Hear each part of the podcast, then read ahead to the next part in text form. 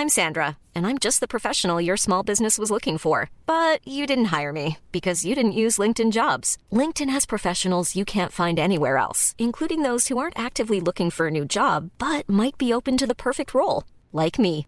In a given month, over 70% of LinkedIn users don't visit other leading job sites. So if you're not looking on LinkedIn, you'll miss out on great candidates, like Sandra. Start hiring professionals like a professional. Post your free job on linkedin.com/people today.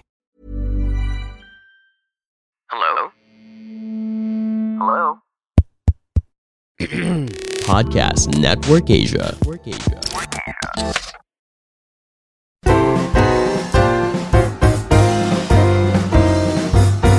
Dati yung highlight lang ng buhay ko puro stand-up eh. Pero nung Elise, yun na, kasama na yun sa mga... Pagka nagka-near that experience ako, magpa-flash na yung premiere ng Elise. So tatanungin eh, kamusta yung reception niya sa premiere? Grabe yung reception sa premiere, parang ano, ang taas. Parang Manulife din, parang paano kita top to? Ganun.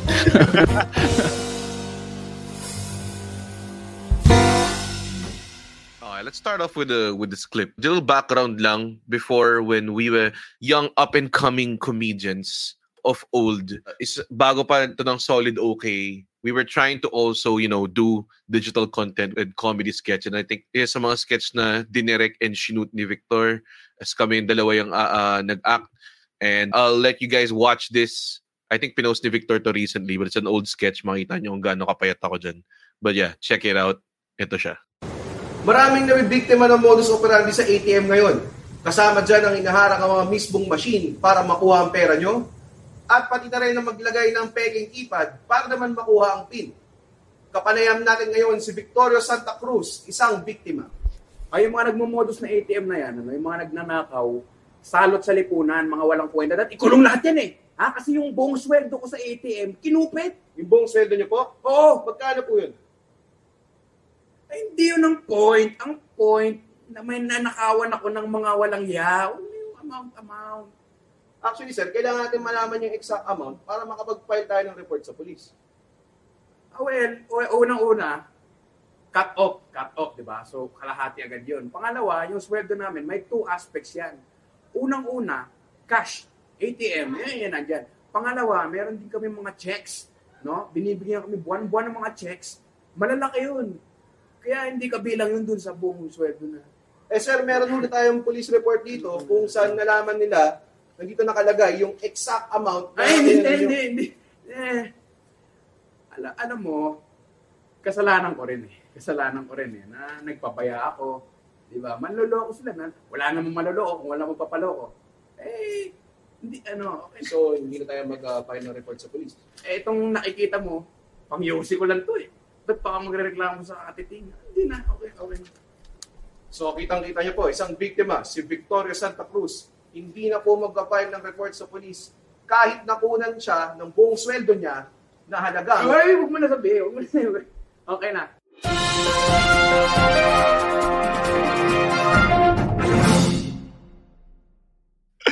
Sorry. Let's bring to the bago matulog zone my comedy husband, Victor Anastasio. Yeah! Ano nangyari sa'yo? Bakit ang dilim? Eh, kasi 695 pesos lang to webcam na. Wala siya. Ba't ka nawala?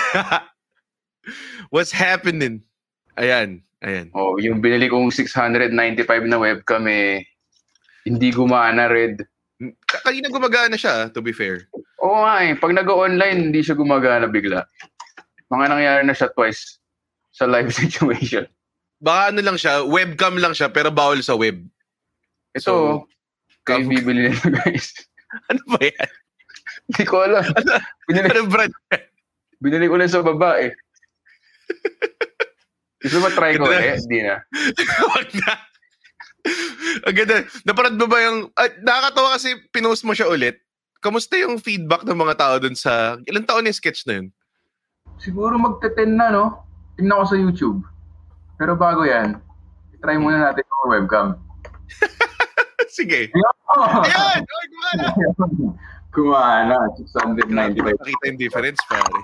Oh! Ganda. Nabutol. I'm glad you came prepared to the show. Yan.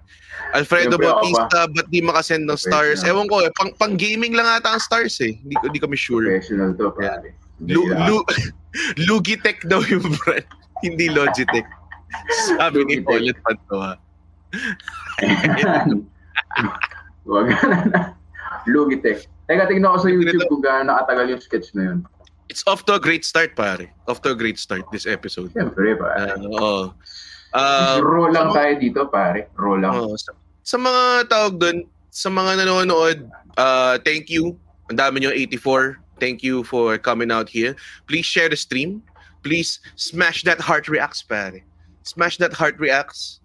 Diba? Kasi we out here for a chill day, pare. It's just a chill day. I have my hair up. I mean, wala lang, just doing it like this kasi ang mga tao usually pag may comedian ako na episode, tayo na pinapatay natin sa comedy yung usapan. Though itatouch pa rin naman natin siya ngayon. Pero but more on transitioning to acting because we are very serious actors. Kita mo naman sa nameplate ni Victor, 'di ba? Victor, the serious actor Anastasio with the serious actor hat. Tama ba, Vic? Oo naman. Ito record ba yan? Ano na to? Parang I'm putting on my actor's hat. Yun, nahanap ko na 7 years ago, Red. 7 years ago. So, 7 years ago. Sa mga tao na ano, ngayon palang sumusubaybay, nagpalabas kami ng secret sketch kanina so hindi ko nakita. So, it was filmed 7 years ago sa Ateneo. Tapos one shot lang yan, pare. Oh, parang ano, parang Birdman. Oh. Yan. Yun yung peg namin sa sketch na yun. Birdman, pare. Ayun. Oh. May nagsasabi na may filter ba daw yung webcam mo? Medyo dilawit eh. Teka, ibahin natin natin galawin. Dami kong device dito, pare. Meron akong ring light. So, pwede ito maging... Ayun! Ayan. Or pwede rin siya medyo daylight. Or daylight. Ano... Mga Logitech to, pare. Yung minamali. Saan mo nabili yung ring light mo? Regalo to sa akin ng daddy ko eh. Sabi niya kasi magiging artista ka na anak. So mukhang hindi mo na magagamit yung libreng tuition namin sa med school. So, pinambili niya lang ng ring light. Paiyak ba niya? Nagluluha ba siya na sinabi niya? Oo eh. Ang nakakatawa is si Victor, pamilya siya ng mga doktor. Diba? Tapos yan. Naging ano siya, actor siya. Itong acting ba? Kasi honestly, hindi naman natin alam na mag-showbiz tayo parehas. Nung nag-stand-up tayo, masaya lang gawin yung stand-up. Pero was it ever sa utak mo na, gusto ko maging actor ever in your life? Ginagaya ko lang yung mga career trajectory ng mga stand-up sa stage. Kasi diba yun yung model natin, bro eh. Mm. Parang... mga Bill Burr, hindi naman sinasabi na tinagahan tayo kalupit. Pero I mean, di ba, nag-a-act din siya. Nasa Breaking Bad nga siya eh, di ba? Kevin Hart, Adam Sandler. Kevin Hart, Adam Sandler. So yun talaga, gumawa ka ng ano nun eh, mind map. Naalala mo na nagma-mind map tayo rin. Oo. So meron akong ano. Gumawa ka ng career mind map mo? Oo, pare. Nasa ano kasi yun eh, Comedy Bible. Mm-hmm. So nung mga ilang taong ba, basta mga, yun nga, mga 7, 8, 9, 10, 11, 12 years ago. Career mind map. So, nandun na yung ano, stand-up, commercials, yun. Mm. Diba, parang nagkatotoo naman, men. Lupit na eh.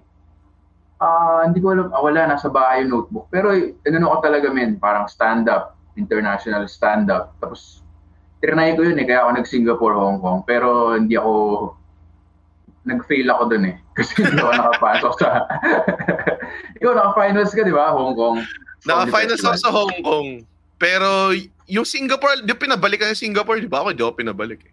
Ayun, Comedy Masala, tapos Comedy Central Malaysia. So, somehow. Tapos naka-branch din yun. Write comedy movie, become TV writer. Yun, naging sitcom writer naman ako. Tapos, naging sitcom writer ka sa Going Bulilit, tama ba? Going Bulilit, tsaka yung okay ka, ano? Funny ka pare ko. Funny ka pare. Sa cable. Vic, yung audio mo daw mahina. Ewan ko kung bakit. Mahina. Try mo adjust dyan sa cam mic sa baba. Sige. Kaya lang, ayusin natin guys ha. Thank you sa mga... Kayo audio ko. Bago kasi itong ano ko eh. Automatically adjust. So, i-maximum ba na lang, no? Yan, yan, oo. No! Gago tayo! Sakit! Okay, okay, okay. Alam niyo naman, masunurin ako eh. Malakas pero, na ano, make up your mind's comments. Ano ba nangyayari? Echo, low, low, Q, yung... Okay na ba to? Kumusta? Okay, Genesis? Masyado daw malakas yung akin, sabi ni Andren. Pero hindi ako nakikinig kay Andren eh. Pwede naman ako mag ano, PNA mic. Malakas wala naman yung mic. Talaga. So, wala ka daw PNA mic, sabi ni ano. Gusto ko na nagte-troubleshooting tayo sa simula ng episode na to eh. Okay, nawala siya completely. Napakasaya. Sa mga taong nanonood, we're so sorry for the technical difficulties ng tao ng podcast na to. Hindi ko alam kung anong nangyayari. Diba? So yung mga tao nagagalit, PNA mic na lang. Okay, huwag kayo maniwala kay Andren. Maniniwala ako kay Roy na tama lang yung microphone ko kasi si Roy ay isang sound engineer. Salamat, Roy. Okay, ayan. Baka yung problema nila, yung surround sound ng audio ni Victor, haha, nawala na tuloy. Ganda. Thank you guys sa very active troubleshooting, 'di ba? Have you tried turning off and on your PC again? 'Di ba? Ganyan. Mm. Ayun. So tayo muna guys. Wala na yung audio ko eh. Nawala siya eh, completely. Hindi ko alam kung ano nangyari. Hindi naman yata babalik si Victor. Ikaw lang wala nangyari. Ayun ako. Gusto yung panoorin na lang yung sketch ulit. Ha? Kasi panoorin na lang yung sketch ulit. Ayan. Ayan, okay na. Ano nangyayari? Hirap ng buhay. Ano ba yung mic na ginagamit mo kanina? Earphones lang, earphones. Ah. Tsaka inalis ko na yung webcam. Ang gulo kasi ng angle na itong yung Huawei ko parang taas ilong yun. Kaya tinaray ko yung webcam. Ah, okay. Tapos tinagal mo rin yung webcam. Kala ko audio lang yung problema na. Asan na tayo? Ayan. Okay, so... Wala na. Direk Val, huwag mong i-edit to ha. Gusto ko siya buo. Na ganitong... Gusto ko makuha lahat yun. Okay. Ang nangyari was, sinabi mo nag-mindmap ka, nakita mo yung mga branches of yung career mo. Never ko naman siya ginawa, pero kasi nga, tama ka, kapag tinitignan mo yung mga career trajectory ng mga idol natin. Diba? May gusto ka talaga siyang mangyari. Alam mo yun?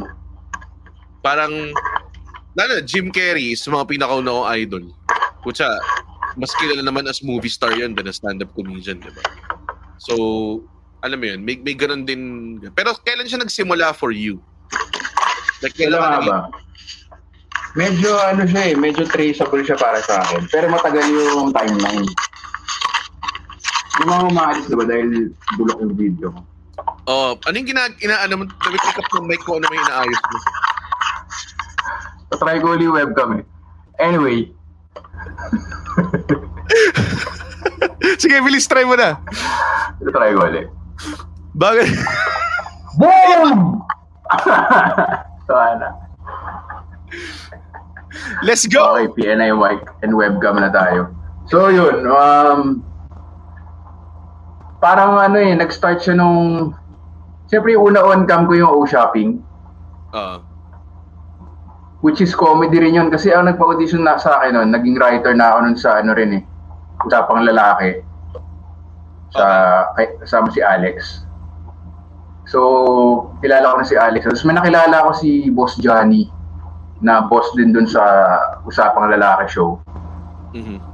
Tapos nung pina-audition ako ni Alex, sinabi niya lang, uy, may ano dito, shopping show, mag-audition ka, ganun. Nag-audition ako dun sa mga Korean yung boss nun eh. So, ang tip ni Alex sa akin nun bago pumasok sa audition, huwag mong seryosohin, gawin mo lang parang stand-up, ganun. Patawanin mo lang. So, ganun yung ginawa ko. Tapos, natatawa yung boss ko na, ano, nakasama ko na sa Usapang Lalaki. Kaya akala ng mga Korean nakakatawa ako kasi hindi na naiintindihan eh. Tagalog eh. So ang lakas ng tawa nung boss. Parang palakpak siya ng palakpak. So I guess na-impress yung mga Koreans. Sabi niya, oh, baka nakakatawa ito. Japanese okay. ko lang. Bago natin ituloy yan, may mga nagreklamo na audio files sa comment. Hindi ata naka-activate yung mic mo, Vic. So, punta ka sa baba sa setting. Cam mic. Meron dyan. Click mo. Tapos, hanapin mo yung USB microphone tapos yun yung i-activate mo. Yan. Okay yan! Na ba? There we fucking go! Yan, maris. Gumagana na lahat. Gumagana na yung webcam, gumagana na yung audio. Perfect. So yun. Ulitin ko ba lahat? Ulitin natin lahat. Gusto mo? Ginawa yung Facebook, webcam pero PNA mic. Hindi, parang yung hindi yung ginagamit ng Zoom. Sabi ni Fulgi. Ayan, okay na. Ayan, okay na. We doing well. Ito yung sinasabi ko kasi sabi ko, natin kailangan i-sound test to si Victor kasi sanay naman to mag-stream kasi may sariling podcast din.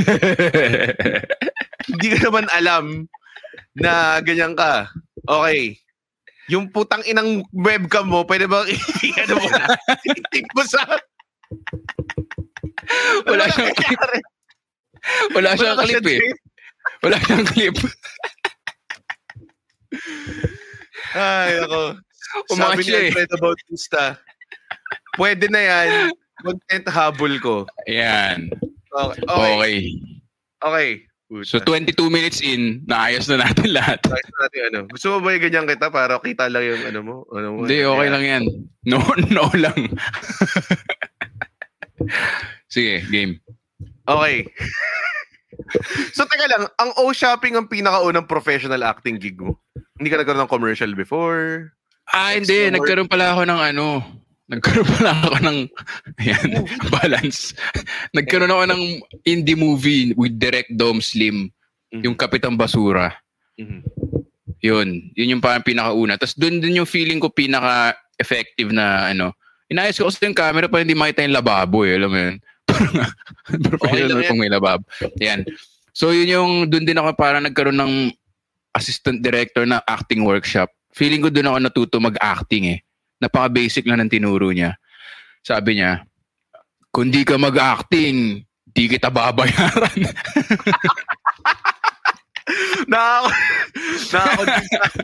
Si Doms din yung nag-workshop sa inyo. Hindi. Pero joke lang, assistant director yun, si Direk Bing. Bing Nelaska yung pangalan niya. Mm-hmm. Hindi ko alam kung nasan siya ngayon. Baka na-disappoint na siya sa performance ko, nag-resign na siya sa industriya. Pero yung sinabi niya, nag-workshop ka na ba, Red? Nag-workshop na ako ng maliliit. Nag-workshop na rin ako ng medyo malala. So, ang sagot doon ay yes. Pinahaba ko lang kasi mukhang nagbabay ka ng time. Hindi, ako kasi wala pang yun lang, yung one-day workshop na yun. Na parang sinabi niya lang, basta kausapin mo lang. Parang gano'n. Hindi ko alam kung anong... Di ba may mga gano'n? Methodist acting. Or mga... Hindi ko alam eh. Actually, ngayon nag-workshop ako for a project eh. Tapos, I think, mga 3 sessions pa lang. Medyo intense siya. Yun yung yung kapag sinubukan mo na yung acting talaga. Hindi yung tipong, dinadala lang ng confidence natin kasi nag-perform tayo live. Kasi feeling ko gano'n lang yung nangyayari. Oo nga eh, no? Oo. Diba? Pero ang sinabi niya sa akin, ganun nga, dapat natural lang talaga. Yun yung school, di ba may mga ganun, school of acting. Yun yung school of acting niya eh, parang kung paano ka magalit sa totoong buhay, ganun lang yung gawin mo. Kasi hindi ka naman dito eh, normal na tao lang yung role mo. So nung nag-iyakan scene, or nung namatay na yung mm-hmm. Hindi ko naman siguro masaspoil na wala naman siguro magagalit. Spinoil mo yung Kapitan Basura! Wala eh, no? Basta namatay yung parang isang vital character nung nag-iyakan. Naging convincing tuloy kasi parang basta yun sabi niya, totoo lang. Tapos, huwag ka mag-act na parang actor ka or something. Kasi may co-actor ka eh, di ba? So, kanyari, sabi mo, Red, uy, nabasag ko yung salamin. So, magagalit lang ako sa'yo. Parang ganun lang yung basic. I mean, syempre, depende pa rin sa script, di ba?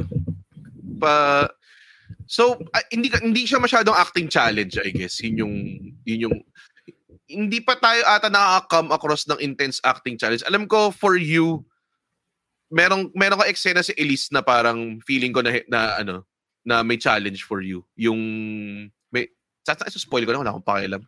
Kung di nyo pa napapanood yung Elise, panoorin nyo sa Netflix. Pero may isang eksena doon with Enchong Dee sa dulo. Huwag mo sabihin yung plot. Ah, sige, hindi ko sabihin yun. Sa malungkot na ano. Enchong Dee na malungkot. Na totoo siya. Kasi comedy, rom-com siya eh. Coming of age, rom-com movie siya. Tapos, alam mo yun, sa dulo, bigla naging seryoso. So, paano yung naging preparation mo doon sa putang ina webcam mo? Okay lang. Audio naman ang habol natin dito, pare. Audio naman podcast naman to eh. O lang kung yung ba daw yung naka-brief. Hindi, iba pa yun. Kayang-kaya niya yun. Hindi yung acting challenge para kay Victor. Believe me. Oo. Pero yung webcam to. Di ba may clamp siya sa dulo? I-clamp mo siya. Iklam. Wala siyang clip eh. Sabi ko nga, walang clip to. Wala siya rin. 699 lang eh. Ah, ayan. Yun. Huwag ka na mag-gesture ng intense. Okay, balik tayo sa Elise. So may sobrang seryosong scene doon. Talagang, tas ano siya, kailangan well-acted siya. Kasi feeling ko, yung scene na yun, kailangan niyang magsabi ng story. Kasi maganda yung storytelling sa Elise eh. So yung scene na yun, yung movie na yun, hindi siya yung tipong sinasabi ko na yung nangyayari. They show it ng maganda with storytelling and much credit to Direk Joel Ferrer. So, naparag yung scene na yun, sabi ko, tayo na, intense na na. Mahirap ba yun? Or madali na lang kasi dahil yung buong mood nung time na shoot yun, seryoso talaga?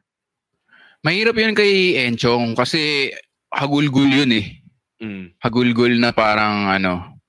Pero ako kasi, nakatalikod lang ako dun eh. Ang intense ko na siguro yung nagda-drive.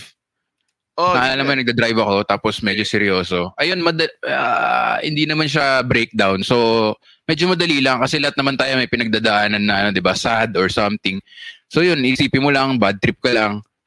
Tapos medyo panic. Yun lang eh, madaling emotions yun eh. Yung parang nag-aalala, papanik. Siguro nga yung sinasabi mo, acting challenge, yung ano, sige, nakaupo ka dito. Yung, it's okay to cry. Ah, mahirap yun ah. So mahirap nun. Meron tinanong si pareng Andrin, ano pinaka-challenging roles yung dalawa? Like, wala sa comfort zone nyo. Like, si Red yung role niya, hindi mataba, jolly shithead. Hindi pogi at scrumptious. What a fucking asshole. Yun nga, yung it's okay to cry, nahirapan ako dun. Sobra. Oh, mahirap. Mahirap kasi yung walang ka-eksena eh. Wala, kasi kunyari, magaling yung... Kunyari si Enchong nung nag-breakdown, para makita mo malungkot talaga siya eh. So, nalungkot na rin ako, alam mo yun.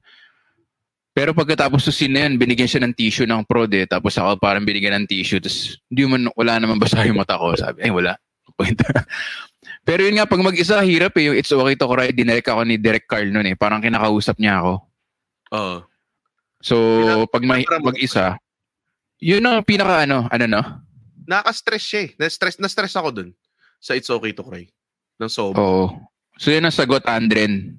Hindi siya role eh. Parang yun lang yung first time ko na, sige, umiyak ka mag-isa. Walang ka-eksena. Kasama din si Andren dun ah. Sa it's okay to cry. Oo, kasama din si Andren dun. Parang sanay na siyang umiyak na mag-isa eh, no? Si Andren. Selfie cam na lang daw yun eh. Hindi daw siya nagkakawin. Pagdating daw nila kay Andren, parang alam na nila na, meron akong options dito. Ganun. So, pero wala pa akong Red at saka Andre eh. Wala pang, puro ganun pa lang eh, yung mga best friend. Tapos yung dito at doon, kaibigan uli, na ma-joke. Tapos yung sa GTV, yung sa GMA, rin, humihirit din. So wala pang, siguro challenging lang talaga sa akin yung yung Kapitang Basura, yung kino-coach ako ni Domes, yun, medyo banu pa ako nun eh. Na, huwag mong pilitin na, umiyak, ganun. Nakaka-pressure yun. Oo. Tapos, although yung sa, ang dami nakatingin, naghihintay, alam mo yun, dinner break na. Yung asin. Ibang skill eh, no? Mm. Although yung sa The Gift, nung pinaiyak ako, nakaiyak naman ako. Naalala ko kasi pinagyabang mo yung that same day. Pag uwi mo sa shooting, minessage mo ako ng voice message, tayo na parang pinaiyak ako sa dagip, umiyak ako on cue pa. Pero hindi ko alam, hindi ko alam kung maganda yung eksena eh, kasi o ugly cry na hindi convincing. Basta alam ko may luha. Tapos sabi ng mga kasama ko sa eksena, parang, uy, grabe to, umiyak talaga. Pero wala eh, wala naman ako iniisip. Kasi may script eh. Pag may script, madali eh. Pag maganda yung script, oh, puts you in the mood. Parang ganun. Sabi ko sa kanya dati, kasi huwag niya gagawin yun eh. Parang ganun.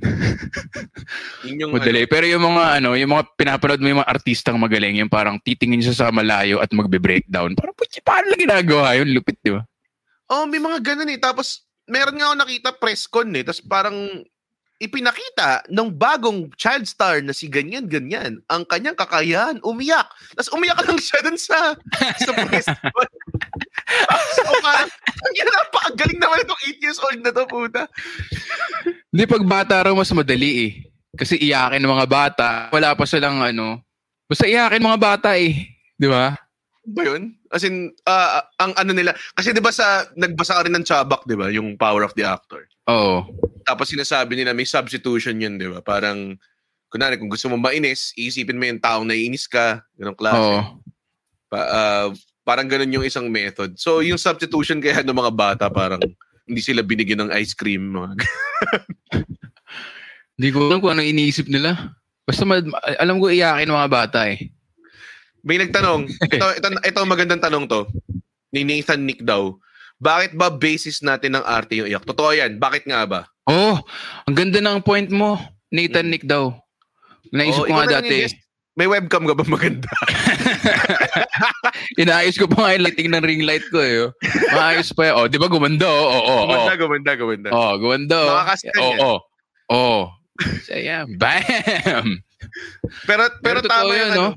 Yung point mo, Nathan, totoo. Kasi, parang, ano siya eh, alam mo yun, mahirap siya gawin, totoo. Pero hindi naman porkit umiiyak ka, kuha mo na, alam mo yun? Oo, wala namang like, ilang best actor na ba sa Oscars yung eksena nila eh, humahagulgul na talagang, iniwan niya ako! Di ba? Hindi naman ganun sa Oscars, di ba? Oo. Iba talaga, iba yung escalation dun eh. Iba yung... And actually, I think nagkakaroon naman ng surgence na of hindi na the same style ng acting yung ginagawa sa mga movies ngayon. Kasi kaya namang pelikulang local, tangin na itong mga to eh. Hindi lang ng mga tao eh. Alam mo yun? Diba? Actually. Iba na eh. Like, si Janine, ang dami niyang movies na parang... Oo! Oh, nanalo siya ng best actress. Yung, wala na mga gulgulusin dun na ano, in the conventional sense of the term. Medyo intense siya doon eh. Pati yung comedy acting, hindi siya nakukuha ng lahat. Mahirap siya. Oo, hindi nga raw siya natuturo. Kaya naaawa ako doon sa mga nasa set. Tapos pinapa-comedy. Tapos hindi nila ma-pull off. Kasi timing yun eh. Like kunyari, mag-react ka dito, tapos na eksena. Hindi, hintayin mo muna. Hindi, 'di ba? Ang hirap niya ituro. Yun yung malupit tayo eh. pero nakakaano yan ah. Ito yung sinasabi kong transition kasi stand-up comedian tayo for a long time and I think bago tayo naging parang tuloy-tuloy na actors, like fine, meron mga spurts of projects and everything. Pero bago, lalo na ikaw, 'di ba kasi miserye ka eh. Nag-stand up tayo na matagal. It's a constant stage performance. Mm. So, iba yun, hindi siya parehas. Kasi mga tao, inisip, parang teatro yan. Hindi eh.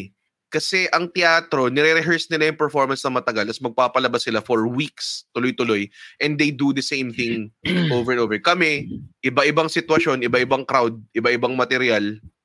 Though, syempre, fine, may similarity yung ibang materials. Pero, kami nagsulat, tapos wala nang rehearse, perform na agad. Yung pinaka-rehearsal is an actual public performance din eh. So, we hone our craft publicly while being judged by people. Parang ganun. Oo. Tsaka ano siya eh. Reaction-based yung stand-up talaga eh. Mm. Hindi siya malaki. Parang 50% siya eh. 50% yung reaction. Eh sa theater naman tsaka sa music, kahit wala mag-react, pwede ka pa rin magkaroon ng ang galing niya. Di ba? Kahit wala nagre-react. Eh tayo, pag wala nag-react, hindi ka pwede sabihin na magaling. Ang galing ng komedyante yun. Pero wala masyado na tao. Wala eh, no? Hindi pwede. Kaya pag nag-act na ng comedy, yun yung basis ko pa rin. Pero kaya yun medyo natural. Yun yung malaking adjustment. Sa set, wala mag-react kasi may live sound eh. Diba? Pero mararamdaman mo eh, para sa akin. Kung natatawa yung crew. Yun talaga yung basis ko eh, kung natatawa yung crew. Kasi sila yung pinakapagod eh. Sila yung pagod. Man. Hindi naman sila showbiz. Alam mo yun, hindi naman sila nag-showbiz love eh. Diba? Alam mo naman yung showbiz love eh. Parang paabot naman ng tubig. Nakakatawa ka talaga. Sige. Diba? Parang wala man akong sinabi. Hindi ka nila sisip-sipan. Hindi ka sisip-sipan ng crew eh. Kasi pagod sila, wala silang time eh. So pag tumawa sila, yun na yun. Showbiz love, yung papasok ka sa set, sabihin, tiga mo puta, naglalakad pa lang si Red, nakakatawa na, oh. Tangina. Fucking... Okay lang sa akin yun. Okay lang sa akin yun. Sumadali. Mahirap eh. Pero yun yung nakita kong advantage ng stand-up sa sa mga comedy scene. Para nagpa-perform. Parang performance siya eh. Kuha mo na yung facial expression, kuha mo na yung timing, kuha mo na yung hirit. Parang ganun. Sobrang natural sa akin pagka comedy scene. I think timing sobrang essential siya. At ang maganda dun is that hindi lahat ng tao nakakita ng timing. Kasi kung maganda yung timing mo, hindi mahalata ng tao na maganda yung timing mo. Alam mo yun? Kasi it's just something na nag-work. Pero kung learned person ka or like director ka, kung director ka, tapos na-appreciate mo yung timing. Kaya nagkakaroon tayo ng advantage as comedians. Diba? Tsaka, nagugulat sila kasi parang kilala ako sa O-Shopping eh. So, pag na... mayroon pang wall na kailangan kong parang bakit ganito ng... Bakit comedian bebenta ng mga palang mga pinggan tsaka kitchenware eh, comedy ro. Parang may ganun muna versus, kunyari, alam mo ng komedyante, si sumalangit nawa, si Bentong. Diba? Di mga patay ganun. Patay na ba si Bentong? Ay, sorry. Diba ba? Kaka, hindi pa ata patay si Bentong. Tingnan natin. Patay na nga ata. Patay na pala. Oo. Oo. Kinabahan ako sa yung puch. Pero diba, gaya ng sinabi ni James, yun nga yung ko eh. Yun yung parang hurdle ko, yung bakit siya komedyante, hindi naman siya funny looking.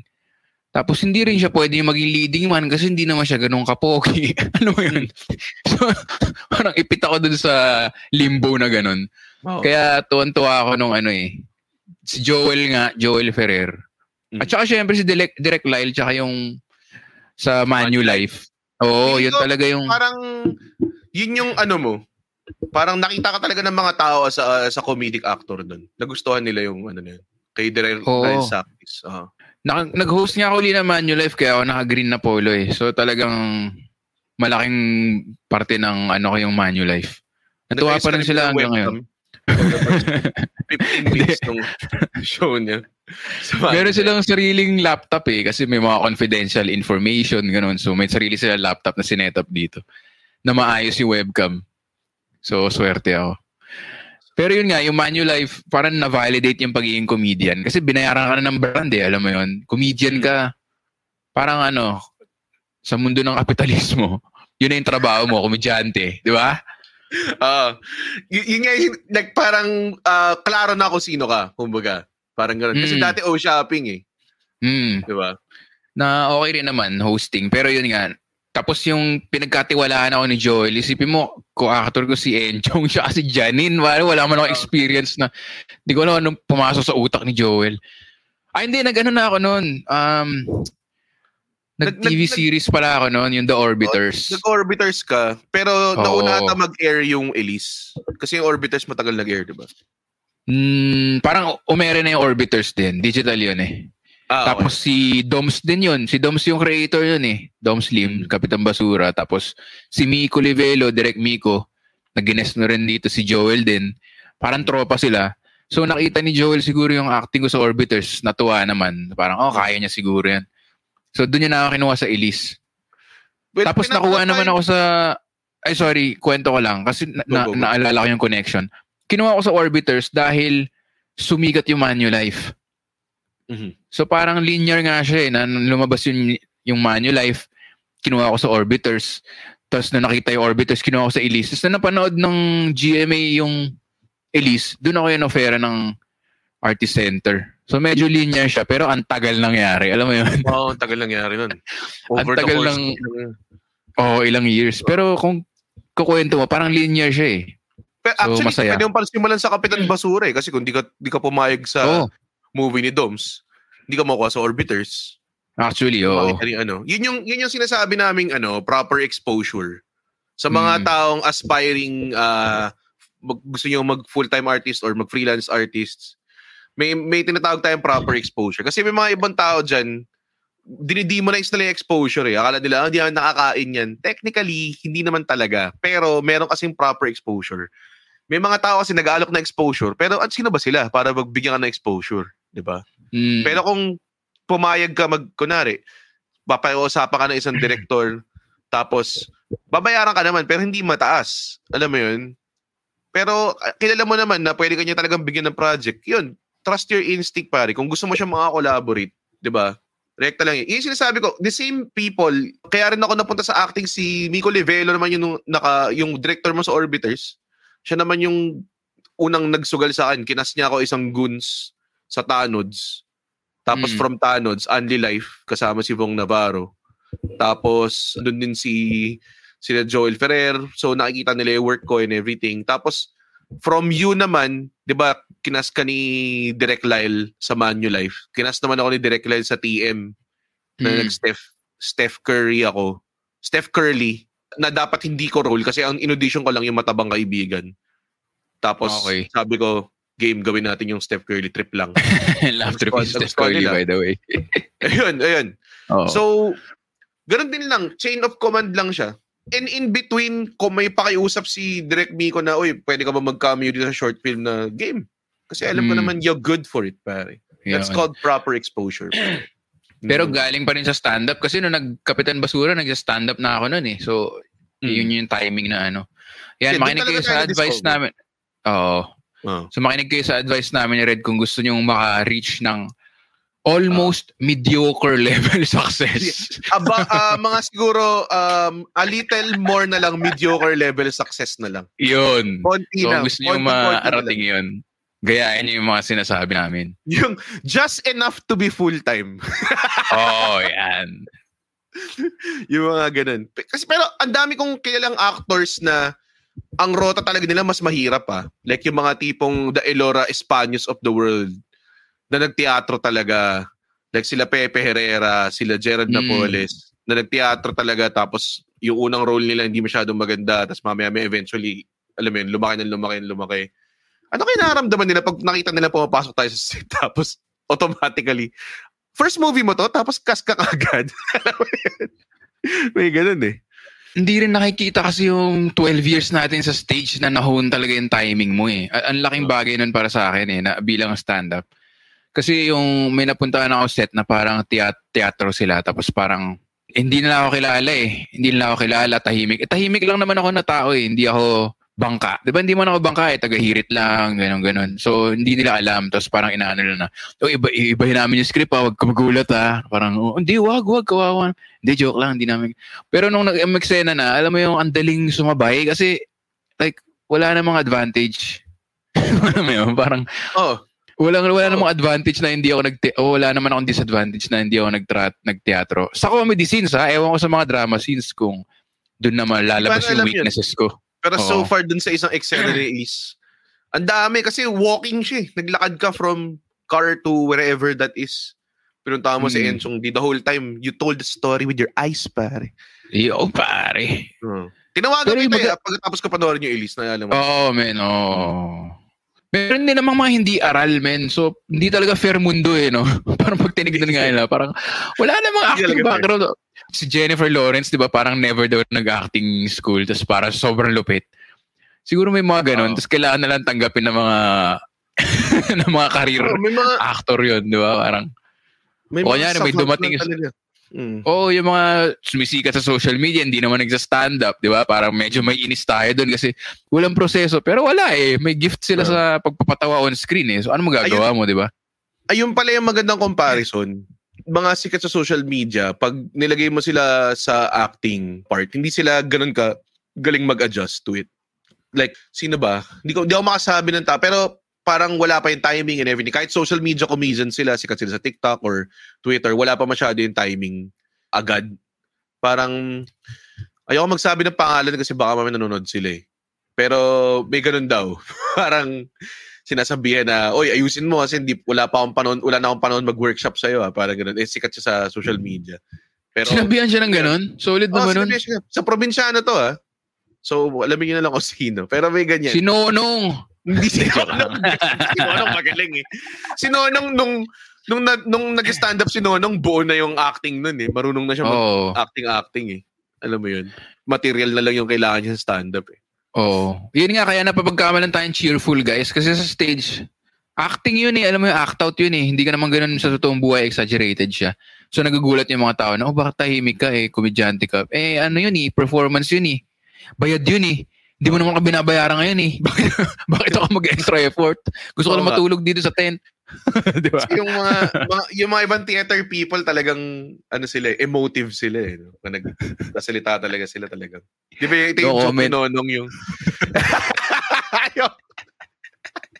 Dumadami na yung kilala ko eh. Ipasa natin kay Nonong yung blame. Di ba may Nonong. Si Nonong yung kaibigan mong teatro?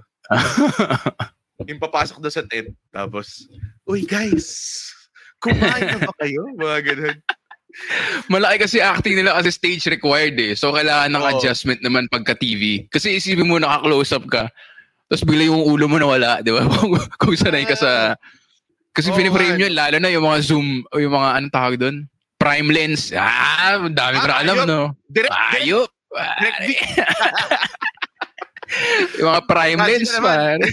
Oo, yung mga bumuboke-boke sa likod yun. Yung mga blurred, yung mga... may theory yung isang commenter kung sino yung tao sa probinsyado na yun. Nakakatawa yung hula niyo. Baka si Coco Martin daw.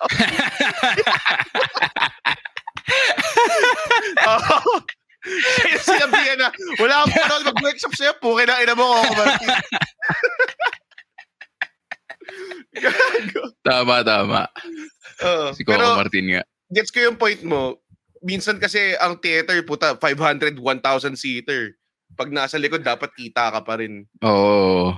May sinabi sa akin si Jenna Polis dati na dapat daw yung silhouette mo, kilala ka, parang ganun. Tapos ako sinabi ko sa kanya, tayo na pre, walang maka-mistake ng ibang tao sa silhouette ko. Isa lang.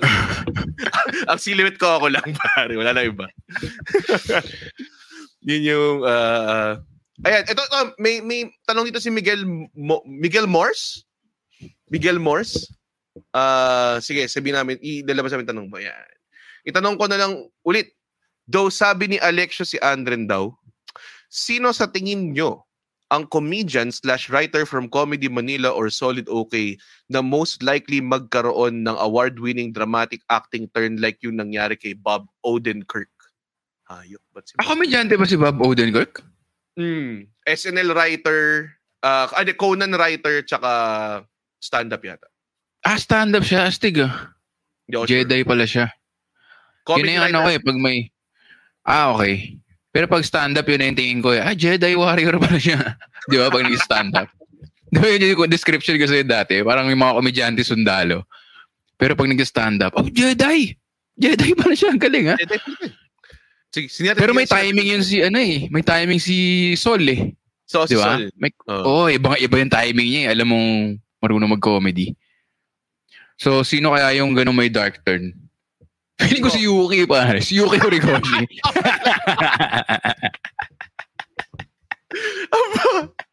Sobrang galing, no? Oo. Nagkaroon siya ng dramatic role na Japanese soldier siya na in love siya sa babae dito. Parang ganun. Tapos pinapatakas niya yung pamilya ng babae kasi baka-rape sa mga Hapon. Ang ganda nun. Di ba? Si Yuki Horikoshi yun. Tapos bago siya i-bayonet ng sarhento niya, Parang umiiyak siyang ganun. Tapos parang, lahat tayo ay tao.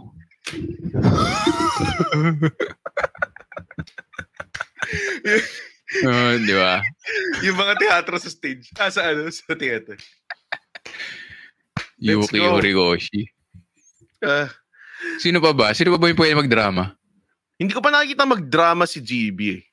Pero alam ko na pagaling siyang comedy actor, as in solid. Mm. Si Aldo, galing sa ano eh, sa It's Okay to Cry. Tsaka si Muman. Si Muman yung pinaka malupit dun sa It's Okay to Cry eh. Tsaka si Makoy, syempre, kasi siya yung dulo. Yan yung Muman, ano eh, tawag dun. Muman, parang siya yung standard. Dun dumating na yung crew dun sa bahay mo. Oo. Na pinagayabang na, si Muman, 5 minutes lang, umiyak na. Sige na, putang ina mo, Muman. Oo. Muman, umiyak ha. Kayo, ayusin nyo ha. Si Muman, kaya niya yun. Tsaka si Aldo. Marami. Actually, madali lang maging dramatic. Hindi naman madali, parang yabang. Pero di ba? Hindi, kasi di ba, ang comedy galing talaga sa lungkot tsaka galit. Hindi di ba? Galing naman sa lahat ng jokes natin eh. Yeah. Di ba yung jokes din Muman tungkol sa tatay niyang krinimate pero kalahati lang. Talaga galing sa talaga sa lamay ng tatay niya na malungkot, di ba? Mm-hmm. Or yung mga joke mo na kung ano-ano, galing siya talaga sa malungkot na lugar. So, kumbaga babalik ka na lang doon. Kaya si Eric Mati, di ba, kinast si Alex. No, na-recognize niya rin yung ano eh, yung lalim ng komedyante. May kwento doon eh, na parang nung tinatry daw gawin ni Alex yung words sa script, parang hindi daw nitripan ni Eric Mati yung bitaw niya. Tapos sinabi ni Eric Mati, siya lang daw, sabi niya, ikaw lang Alex ang pwedeng mag-write on your own, use your own words, parang ganun. Angas, di ba? So may ganun. Tapos yung sa Breaking Bad, yung si Vince Gilligan, puro komedyante. O tinanong si Saul, di ba? Tsaka si Bill Burr, kinakas niya. Tsaka yung si Lavar, yung malaki na egoy, yung ano. Oo. Tsaka main character, si Walter White. Anong tunay na pangalan niya? Bryan Cranston. Oh, si Bryan Cranston, sitcom yan eh. So, I mean, kung matalino ka, magigets mo yung lalim ng comedy, di ba? Kung saan nagagaling. Si Walter Jr. Wala daw talaga cerebral palsy yun. Kupal. Yun daw talaga yung act niya. Hindi, joke lang. May cerebral palsy ba? Oo ata, totoong buhay. Okay. Hindi ko alam eh. Pero tama, yun yung proof eh. Pero sa Oscars, parang si Jamie Foxx pa lang ang komedyanteng nanalo ng Oscar. Ano ba? Sino ba? Lupit din ni Jamie Foxx eh, no? Emmy, Grammy, Oscar yata si Jamie Foxx eh. Oo, yun. Di ba? Lupit. So, feeling ko na kung pang komedyante ka, pero malaking parte yung director. Oo, totoo. Kasi, marunong ka ng director. Naalala ko yung kay Domes. Parang, yung eksena dun sa Kapitang Basura, pupunta na ako sa, parang Batman pala yung Kapitang Basura, no? Pupunta na ako sa Kalawakan, isasacrifice ko na yung sarili ko. Kaya mo lang nag-gets yung, ako matagal ko lang alam na Batman siya. Parang basta isasacrifice ko yung sarili ko, pupunta na ako sa Kalawakan, kasama lahat ng basura. Tapos nagpapaalam ako sa best friend ko na hindi ko pinapaalam yung plano ko. Mm-hmm. So, nung inacting ko, sabi niya, kasi ang ginawa mo, malungkot ka na kunwari masaya. Ang gawin mo, sa next rehearsal, masaya ka, tapos kunwari malungkot. Try mo nga. Tapos nung ginawa ko, pare. Oo, yun yung tanda-tanda ako na, uy, ganito pala yung mga director, lulupit. Kasi nung sinabi niya yun eh, binaliktad niya, tapos nung ginawa ko, sabi niya, ganda, gawa na siya, ganda, galing. Kuha. Parang na, ano. So, malaking parte yung director, kailangan i-unlock niya yung, ano, yung potential ng comedian. Kasi ayaw natin eh. Challenging moments. Ako mga sinasabihin lang ako ni Direk Maris dati nung sa Cupid. Sabi niya sa akin, oy Red, ikaw sa'yo nakasalalay kung magpipinish tayo on time o hindi ah. Sinabi niya talaga yun? Oo, sinabi niya talaga yun. Hindi, kasi tiwala na siya siguro. Di ba? Kasi kung... Pero pa-joke naman. Oo. Pero kahit pa-joke yun, tapos ano, sasaksa ko lang ha. Likot ko, no? Kung ano-anong kinakalikot ko dito. Pero kung baguhan ka na ano, kunyari sinabi mo social media ano na hindi pa naman nadidirect, hindi niya gagawin yun kasi mararatel ka eh. Pero since kampante na siya, parang pwede kong gagawin to sulit.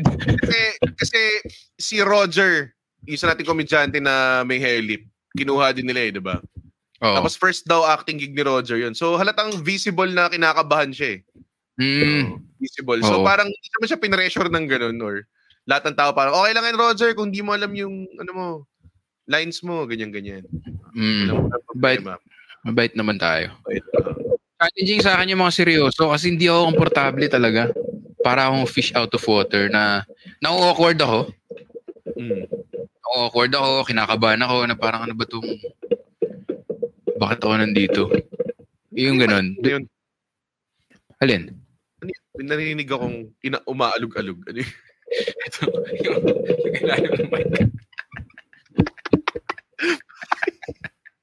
Ano lang nangyari? Ganda talaga ako pag nag-guest. Sabog yung technicals. Pare, avant-garde nag-guest ko si Victor eh. Yun yung sabihin ng mga tao. Unpredictable, pare. Minsan may tunog, minsan wala.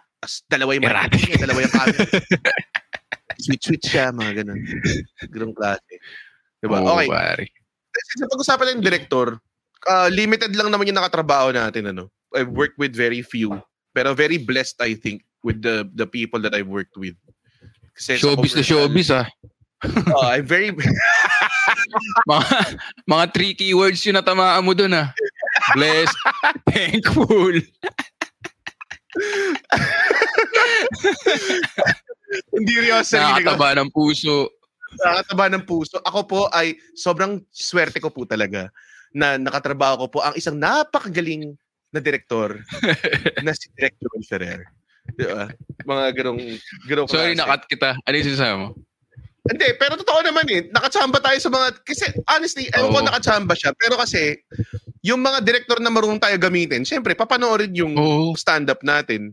Kasi parang nanonood yung mga yun. Diba? So, alam nila kung paano tayo gamitin. Nakatrabaho si Direk Mico many times. Pero para sa akin, nainggit ako nung naparod ko yung Elise. Kasi parang para sa akin, parang finally, nagamit si Victor the way na dapat siyang gamitin. Masaya ba yung Elise i-shoot? Oo, pero kinakabahan ako na kasi unang-una ko. So, ang dami ko rin doubts na, okay na ba yung scene na yun? Kinat niya na? Nakakatawa ba yun? Tsaka, kasi walang... Ikaw yung pinakasunod na major character after the two leads eh. Diba? Oo, parang yun talaga yung kumbaga sa role, yun ang role mo. Kasi sila yung kwento talaga. Ako yung sundot-sundot. Alam mo yun? Comic. So, although magaling si Joel kasi ang dami niyang punchline per scene. Miski kay Enchong tsaka kay Janine. Pero yung role ko talaga, yung expected na LOL, yung laugh out loud. So, nung sinushoot, syempre nag-enjoy ako pero talagang kinakabahan ako na ano ba yun? Sinabi ni Joel, dapat dalhin ko yung comedy. Okay na ba yun? Alam mo yun, parang dapat sinabi ko to or dapat ganito yung ginawa ko. Kasi walang audience para stand-up eh, so hindi mo alam. Hindi mo alam. Until premiere. Siyempre yung crew, tatawa or sina Joel tatawa, pero hindi pa rin eh, hindi mo alam eh. Kung nag-kill ka ba o alam mo yun, pang open mic lang yung tawa. Pero nung premiere, yun, dati yung highlight lang ng buhay ko, puro stand-up eh. Pero nung Elise, yun na kasama na yun sa mga... Pagka nagka-near that experience ako, magpa-flash na yung premiere ng Elise. Kasi... okay, sunod ko tatanungin eh. Kamusta yung reception niya sa premiere? Grabe yung reception sa premiere. Parang ano, ang taas. Parang Manulife din. Parang paano kita top to? Ganun. Kasi yung Manulife, di ba? Parang nag-viral talaga. Tapos ang ganda ng role. Paano, anong commercial yung maano ko na matatap na to, di ba? Parang ganun agad. Parang ganun yung Elise eh. Na parang nung unang labas ko, nakakatawa yan. Tapos parang, ang daming beses ako ginamit ni Joel, gaya na sinabi mo, talagang pinagkatiwalaan ka talaga na maging comic relief. Kaya, perbalik mo, may expectation na parang, eto na, ano na. So, para akong nagkikil. Sobrang weird na experience, Red, kasi sanay tayo magkill na may effort eh, sa stage. Pero yun yung nakaupo ako sa audience, nagkikil ako at the same time. Diba? Nakakasabaw siya. Nakasabaw. Parang tatawa sila sa akin pero wala akong ginagawa. Pero may ginagawa yung kamukha ko sa screen. Parang sobrang surreal experience niya na nagkikila ko. Wala masyadong tapon sa lahat ng tawag doon. Yung, ewan ko, basta nagamit ka talaga na maayos doon. Ang tanong ko naman sunod is, gaano kalaking parte yung sinulat ni Joel doon at gaano kalaking parte yung ina? Nag-adlib ka ba? Binigyan ka ba niya ng like freedom to adlib? Ayun, hindi ko na maalala pero lagi ko pag may nagtatanong niyan, lagi ko sinasabi si Joel siguro nagsulat noon kasi binabasa ko pa lang yung script. Like dito ako sa pag jumujumps ako, sinasabay ko yung script kasi ganun ako magbasa eh. Toilet reader ako. So, dun pa lang. Ba't ko sinabi yun? Hindi naman relevant information, ano? Pero pero ano lang, parang nabasa ko pa lang yung script. Miski yung bata.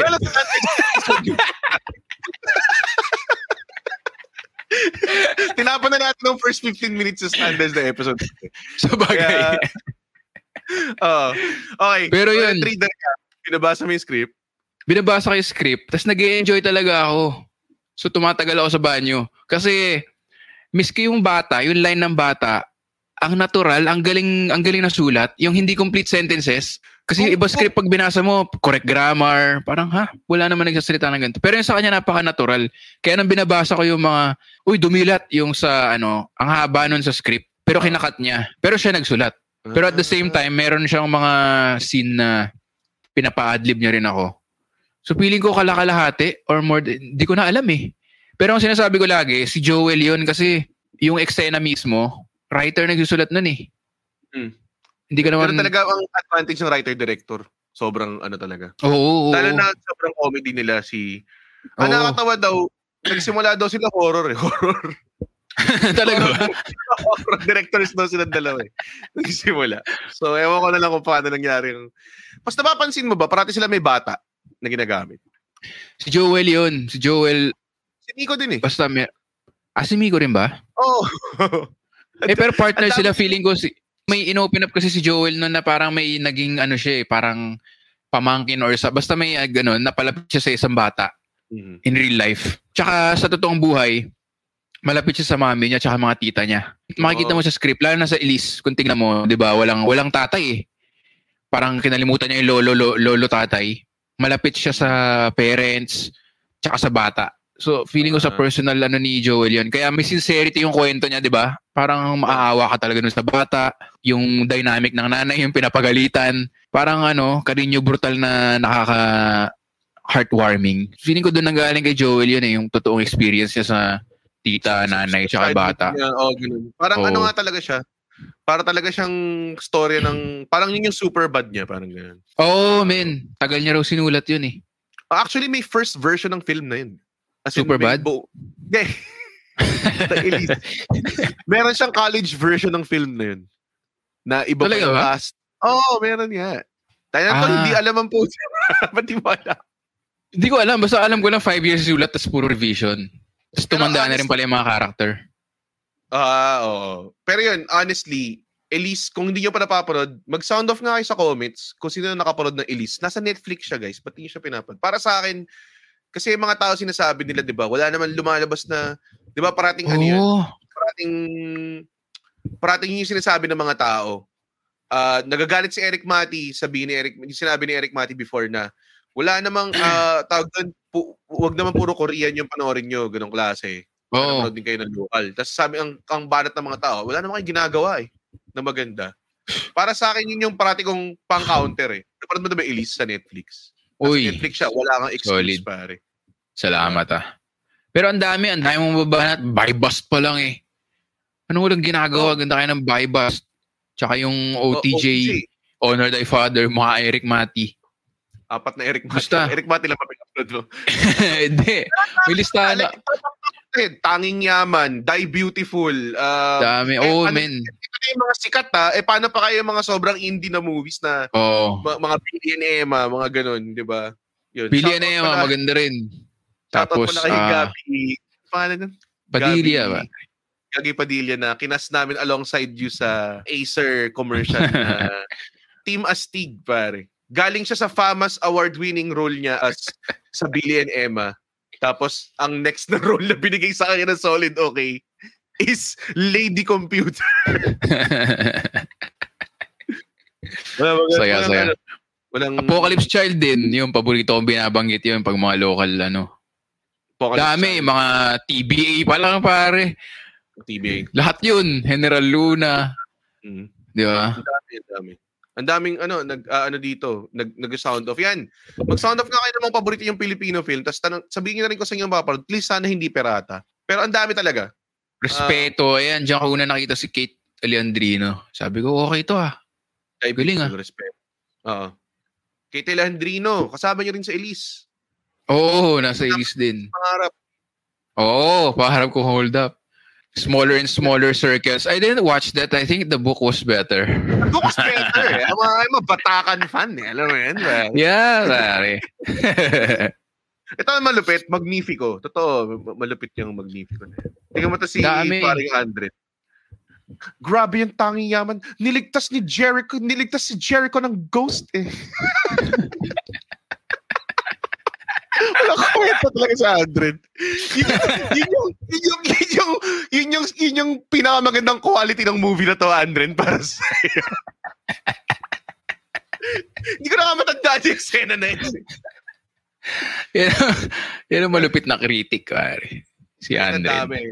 Ang dami nagbabato. Patay na si Jesus. Ayan, isang... Uy! Paborito yun, men. Direct Victor Villanueva, na nag-guest ko rin dito. Gusto ko siyang makatrabaho talaga. As in, please. Oo, oh, oh, ang ganda nung Patay na si Jesus. Grabe. 2 beses ko pinanood yun. Alam mo yung para sa stand-up comedy natin sa Comedy Manila. Yung natawa ka, tapos gusto mo mag-imbita ng lahat. Ganun nangyari sa akin sa Patay na si Jesus. Man. As in, hindi mo kilala yung katabi mo, pero titingin na kayo na parang, parang ganun, pare. Grabe yung Patay na si Jesus. Magaling din yung writer si Patrick ba yun? Patrick Tabada.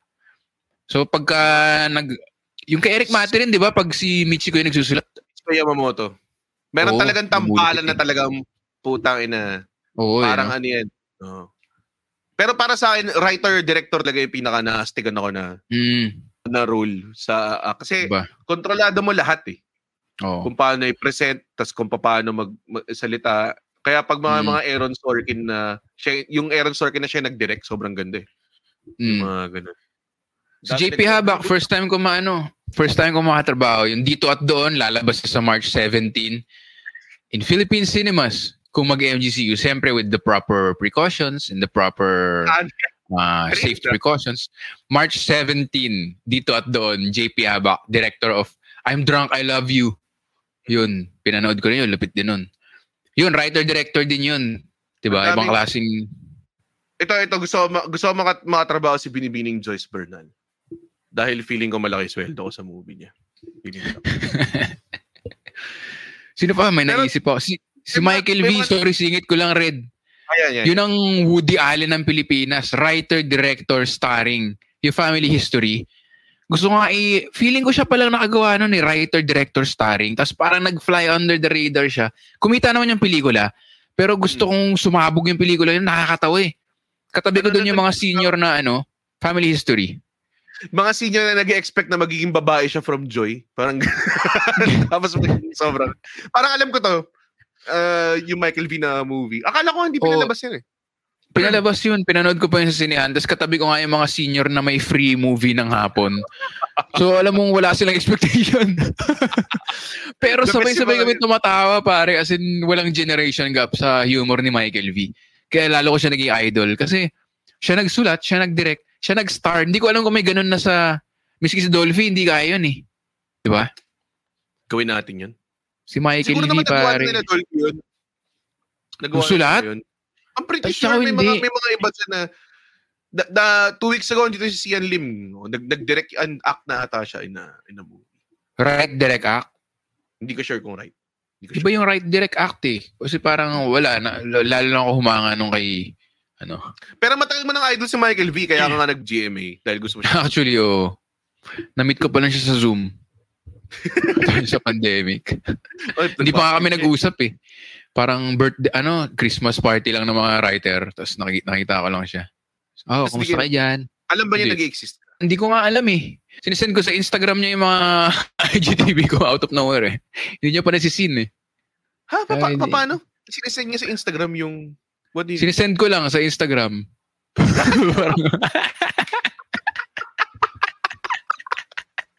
Tapos hindi niya sinisin? Hindi pa eh. Pero i-DM ko lang siya randomly.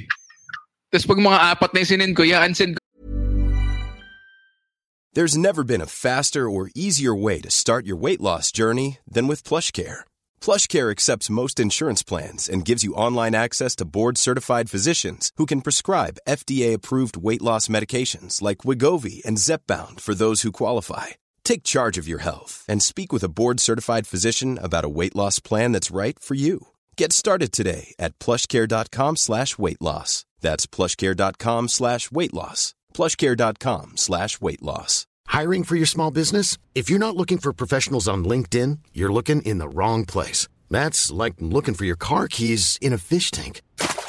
LinkedIn helps you hire professionals you can't find anywhere else, even those who aren't actively searching for a new job but might be open to the perfect role. In a given month, over 70% of LinkedIn users don't even visit other leading job sites. So start looking in the right place. With LinkedIn, you can hire professionals like a professional. Post your free job on linkedin.com/people today. Yung dalawa, parang hindi masyadong creepy. Sobrang weird dun. Feeling ko mag-vibes kami. Feeling ko talaga eh. Pero wala. Sana sinastan mo siya, pare.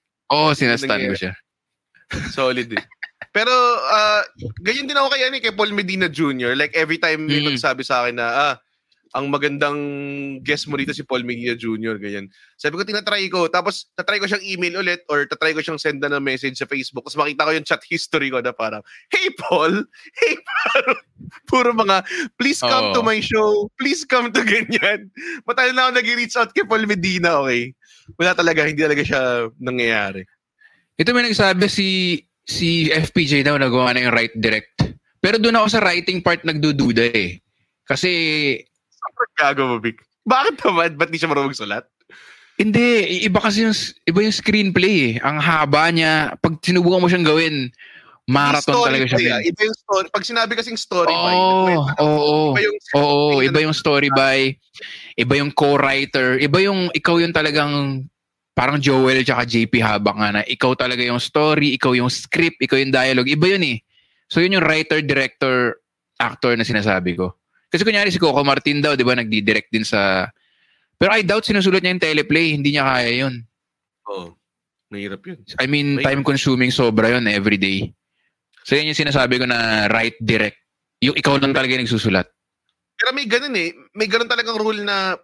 Minsan pa nag-pitch ka, sasabihan ka na, "Oy, bibigyan ka namin ng pang sulat ng script mo." So script ko, pero pag natanggap daw, kailangan kunin mo yung isang writer nila tapos yun nga magbabatuhan kayo. May mga experience ka rin sa ganyan sa script na pinipitch mo dati. Parang ganoon. Oo, iba yun eh, iba yun. I mean, pag dalawa na kayo, iba na eh. Mm. 'Di ba? Iba na. Totoo. Ayaw ko lalo na kapag hired gun yung kasama mo. Oh, may isa pang creative mind na na binabayaran ng ibang tao. So yung objectives niya. Alam mo 'yun, ang objectives niya is to please kasi sino nagbabayad sa kanya. Hindi siya wala siyang pakialam sa creative output mo or yung creative fulfillment mo. Yung mga writing tandem gets ko pa eh kasi same wavelength. Kunyari si Mico si Joel, 'di ba? 'Yun. Gets mo 'yun eh. Pero pagka ewan ko, FPJ, tapos sikat na siya, tapos magsusulat siya ng isang buong screenplay, pare. As in, 120 pages na blanco, pupunuin mo, na wala kang, kahit, wala kang kwento. As in, wala idea mo lahat, subplot. Ang hirap, hindi, ewan ko eh, ibang ano yun. Sylvester Stallone nagsulat ng Rocky at nanalo siya ng Oscar. Oh, yun, yung mga ganun, yun yung parang, ang hirap niyang gawin. Mahirap. May mga tanong tayo dito na iwasan natin bago tayo mabash. Dahil ayaw natin maniwala na nakakapagsulat si FPJ. Jackie Chan. Pilipino nga. Di ba Pilipino si Jackie Chan eh. Jackie Chan, nagawa na lahat. Kung puta kong buong mundo, ang dami niyan. Oo, buong mundo dito nga sa Pilipinas. Parang Woody Allen. Written by, directed. Pili ko Dolphy. Nagawa na yun. Or mga... Si Leo Martinez nagde-direct tsaka nagusulat eh. So, posible. Pero wala, iba pa Michael V pa rin ako. Kailangan lead. Diba? Hindi pwedeng... Na? Kailangan lead siya.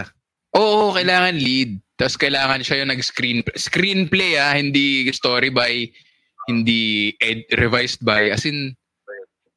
Oh. May tanong dito si Kate. Nakuha mo ba yung full script of the whole movie sa lahat ng rules mo, Victor? Kasi, kinasabi ko parati sa episodes ko na Parang isang beses pa lang ata ako binigyan. I think yung recent project ko, first time ko nakatanggap ng buong script. Pero like, Pangarap Kong Hold Up, page 79 and 82 lang yung natanggap ko. Natanggap mo yung buong, ano, Elise? Wala pa naman tayo sa level, wala pa naman ako sa level na yun eh, mamimili ka ng project. Pang mga ano na yun eh, alam mo yun, yung pagpagka... Natanggap mo na yung project, binigyan ka na. Oo, oh, pero hindi, I think yung tinatanong ni Kate yung ano eh, yung parang pwede mong tanggihan. Yung ito yung script, yes ba or no? Parang never pa nangyari yun kasi wala pa ako dun sa position na yun eh. Parang ikakast ka na eh. Ito yung kwento, funny guy ka, ano, game ka ng bukas ba April mo? Opo, ganun-ganun pa lang. Tapos tsaka nasasend yung script. Tapos, bakit ganito yung line? Ang unti. Di ba? Parang doon mo na ano, doon ka na mag-agonize. Parang pwede papayagan kaya akong mag-adlib di yung ganun. Pero wala pa yung full script. Tapos, game ka ba, Victor, or hindi? Ay, hindi natin ma-shoot ka lahat na i-recast kasi hindi pumayag si Victor. Para never pa nangyari yun. Clarify niya yung question. Hindi. You got the role na. Casted ka na daw. Okay, so mali lahat ng sinabi ko, Kate. Ito na yung problema. Pero, oo, binibigay yung buo script naman. Yun lang pala, ganun lang pala kasimple yung tanong niya, yung dami ko sinabi. Sorry, Kate. Hindi ko malalaman na mas nag-progress ka sa acting career mo kaya sa akin. Hmm. Like, kasi sa page 79 lang talaga siya kay 82. Totoo nga ito niya sabi. Kaya si Red, may mga rules daw siya na hindi alam. Totoo nga. Kasi may mga tao nagkakamali sa akin.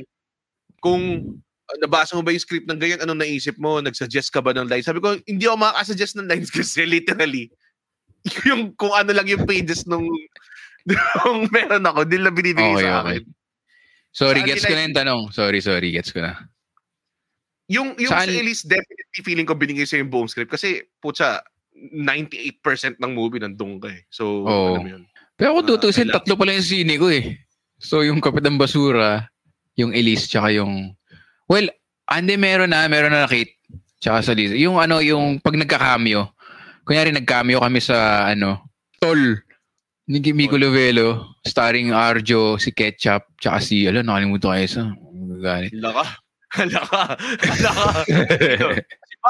Si Bob nandun, di ba? Hindi, si Bob kasama ko nag-cameo eh. Isa dun. Si Joros. Siyempre si Joros. Tsaka si... Oo nga naman. How can you forget? How can you forget Joros, diba? Pero yun, yung ano lang, cameo lang kayo. Cameo kayo dyan, Orbiter Boys. Tapos kayo lang yung night shift na inaawan nyo yung day shift. Yun yung nangyari. Tapos parang yung eksena nyo lang, nag-aangasan lang kayo. So, meron din naman pala. So yun. Ang dami kong sinagot, no? Puro mali. Oo nga eh. Parang hindi na tinanong yung part na yun. Pero meron nga yung parang ito yung role mo tapos punta ka lang sa set tapos ito yung eksena mo. Or yung kay Alex, yung papapogi. Parang bit role lang din na doktor ako. Yung mga ganun, meron din. Ito na naman si Levance, mga kaibigan. Why not you try your own? Write your own tapos kayo na din ang gumanap. Levance, manood ka ng solid okay. Yun lang sabihin ko sa'yo. Yun. Pero may ganyan na ako, Red. Pinagsisiyan ko na hindi. Kasi di ba nag-Ricky Lee Writers Workshop ako, nakatapos ako ng yung Stand Up For Love. Stand Up For Love. Pinix ko yun sa ano, kalimutan ko. Alam ko to, alam ko ang storyang to. Nung sinasaya mo sa akin na ayaw mo siyang kunin sa utak ko, nirespeto ko tong tao to kasi baka nga naman mabahiran yung creativity niya. Di ba? Kasi may mangyayari, ganyan.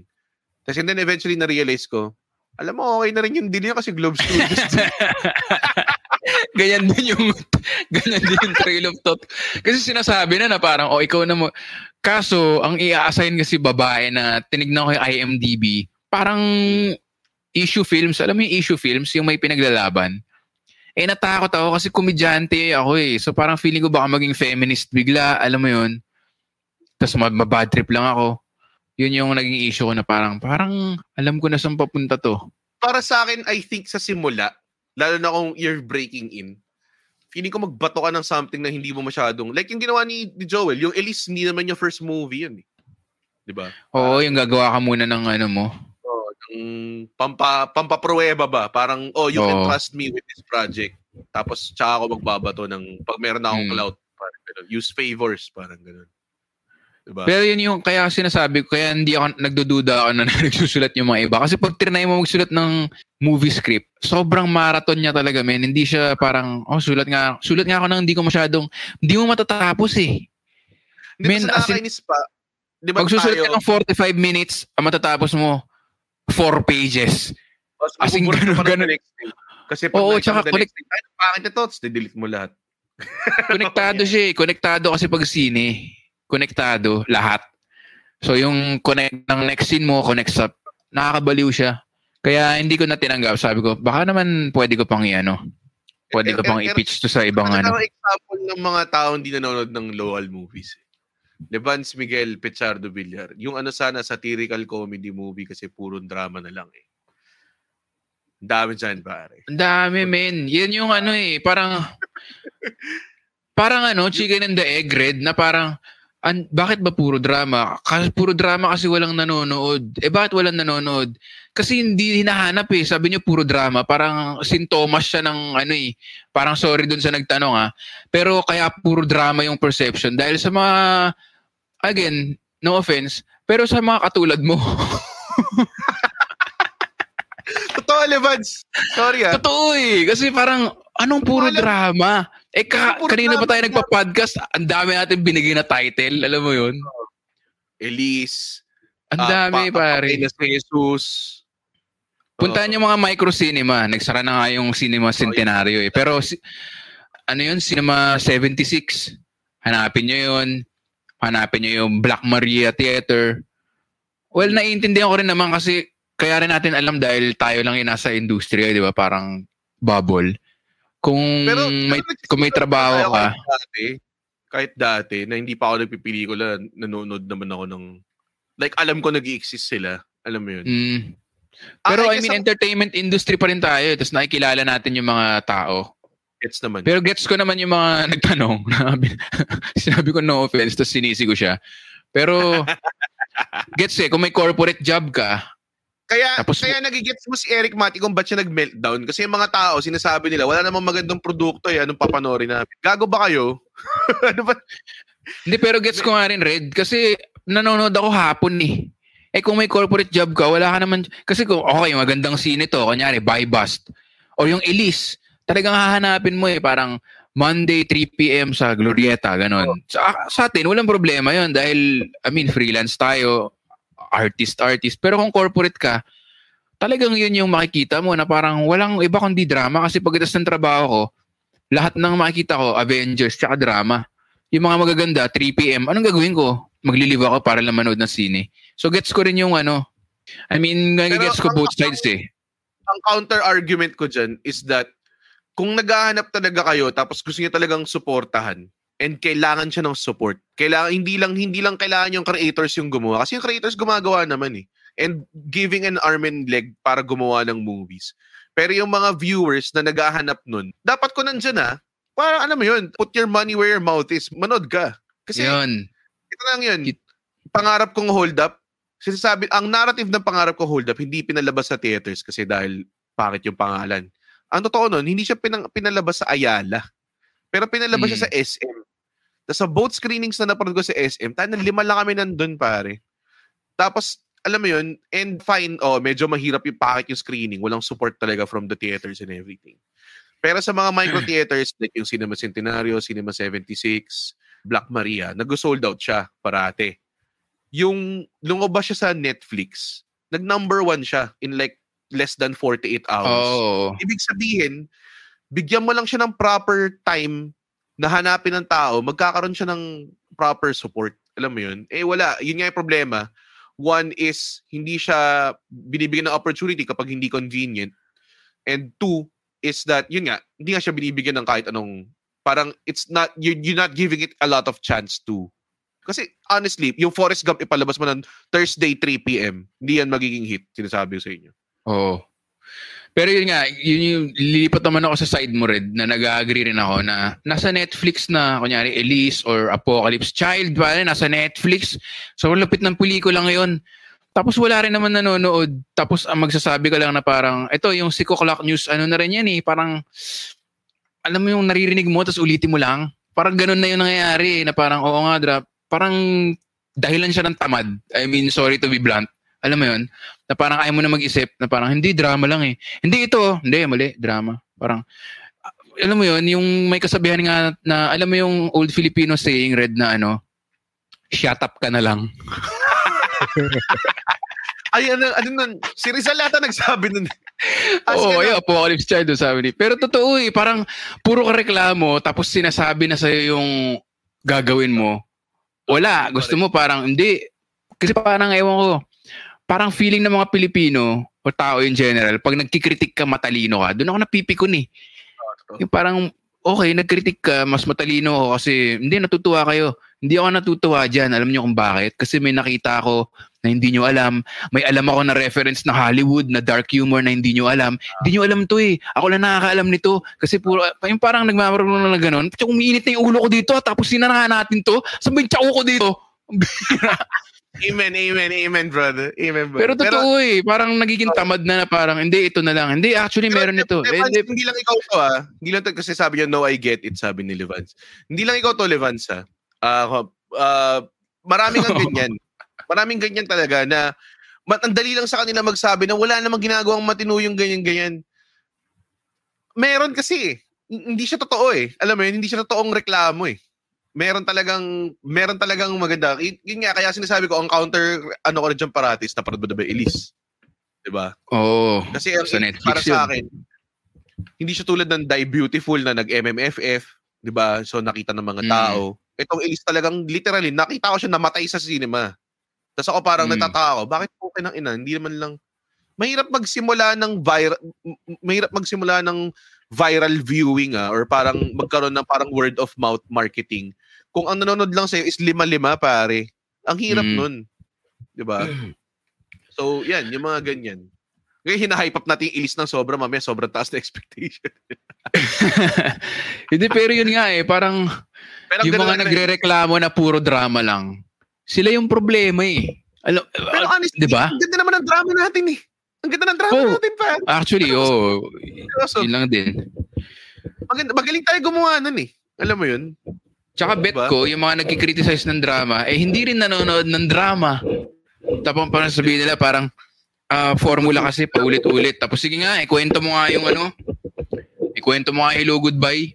Hindi rin nila makikwento kasi hindi naman, parang perception na lang na parang ito kasi yung pinaniniwalaan ko and because of that, I'm superior. So dito na lang ako sa mga, siyempre Instagram tsaka Facebook nila yung mga, alam niyo yung dark humor at saka ang galing nung Deadpool, no? Doon ako napipikon, pare, yung natutuwa sa Deadpool, pare, doon ako pikon, pare. Tutuwa sa Deadpool, parang napaka groundbreaking daw. Puro naman yung dick jokes eh. Parang, puro dick ano, jokes parang, sa break the fourth wall jokes.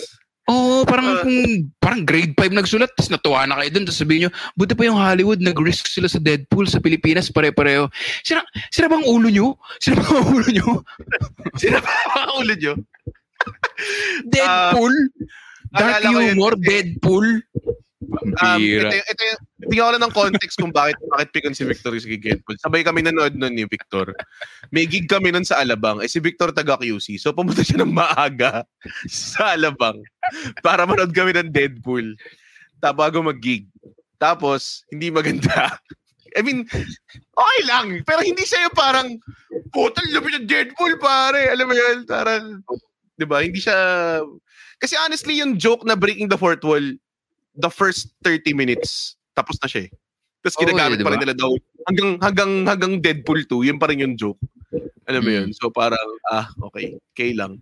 Tapos sinasabi nila na your typical superhero film, pero napaka-typical naman. Save the girl, save the world pa rin naman sa dulo eh, di ba? Oo nga mismo, tapos yung dulo niya, pare, naging romantic, naging happy ending din. Kahit pumangit siya, aso na Deadpool na pinagmamalaki. Tapos yung mga billboard, parang wow, ang tapang. Kasi poo, tapos may L, tapos dead, wow, ang tapang. Alam nyo, tinatap in lang ng Hollywood tsaka ng Marvel yung mga infantile minds eh, na natutuwa sa... Parang binalik kayo sa grade 5, tapos natuwa kayo kasi sobrang talino. Parang ginawa lang nilang grade 5 yung Deadpool, yung marketing, lahat. Tapos kayo parang, wow, this is so groundbreaking. Hindi. Ginawa lang kayong grade 5, natuwa kayo kasi yung mga utak grade 5. Tingin mo ba colonial mentality rin yan? Malaking bagay kasi may kinoment ni Olan Pantoja dito yung si Suzette sa Voltes 5. Nakausap ko isang program manager na pinapatulan ni Suzette yung Voltes 5 na baka gawing melodrama. Napanood niyo ba yung Voltes 5, pare? parang melodrama. Hindi ba parang teleserye yung Voltes 5, di ba? Si yung villain, kasi literally kapatid sila ng kalaban, pre. Tangina, sobrang teleserye nun. Gago ka ba? Teleserye yun, pare. Tapos sabihin nyo, pag napanood nyo, ay, naging teleserye. Eh, gano'n naman talaga yung Japanese version. So, totoo yung sinasabi mo na, na colonial mentality. Kasi, pareho lang yung storya. Pero pag Pilipino gumawa, ay, drama na naman. Parang gano'n. Di ba nakakapikon? Pero kung tingnan mo yung kwento ng Voltes 5. Ito nakakatawa. Ano bang pinaparody ng K-drama? Di ba hugot din naman? Oo. Nakakatawa doon eh. Love story din yung pinaparody sa K-drama eh. Diba? Oo. Crash Land. Wala akong matapos na K-drama eh. Kasi parang, alam mo yun, parang buti pa yung Korean, ang ganda na, yung drama natin pareho pa rin. Pero kung panoorin mo, ang lead character ng Korean drama, isang loser na never nagka-girlfriend, na nerd, na sobrang pogi. Putya! Okay. Parang naging realistic yun. Parang naging hindi, parang Pilipino rin. So parang wala colonial mentality lang talaga. May tawag doon, Kate Barrios, excuse me, di love story lahat ng K-drama. Tama naman, pero yung mga sikat ay love story. Oh, tama naman. Yung mga sumisikat. Parating may ano. Ayan, oh. Pero yun nga yung tawag doon, yun yung pinaka nakakainis is that meron naman tayong film industry na sumusubok eh. Pero yung watchers natin hindi na nag-give up na. And I think kasalanan din ng distribution ng films yun. Ayoko ilagay yung blame sa creators kasi yung creators yung trabaho lang naman nila is to make it the thing eh. Pag dinistribute na yung film, kayo na yun, puta, nandyan eh. Diba? May mga ganun. Parating, yun nga lang sinasabi ko, Elise, Patay na si Jesus, ang dami dyan na talagang, nung naging convenient sa inyo, pinanood din eh. Nung nasa Netflix na, pinanood din eh.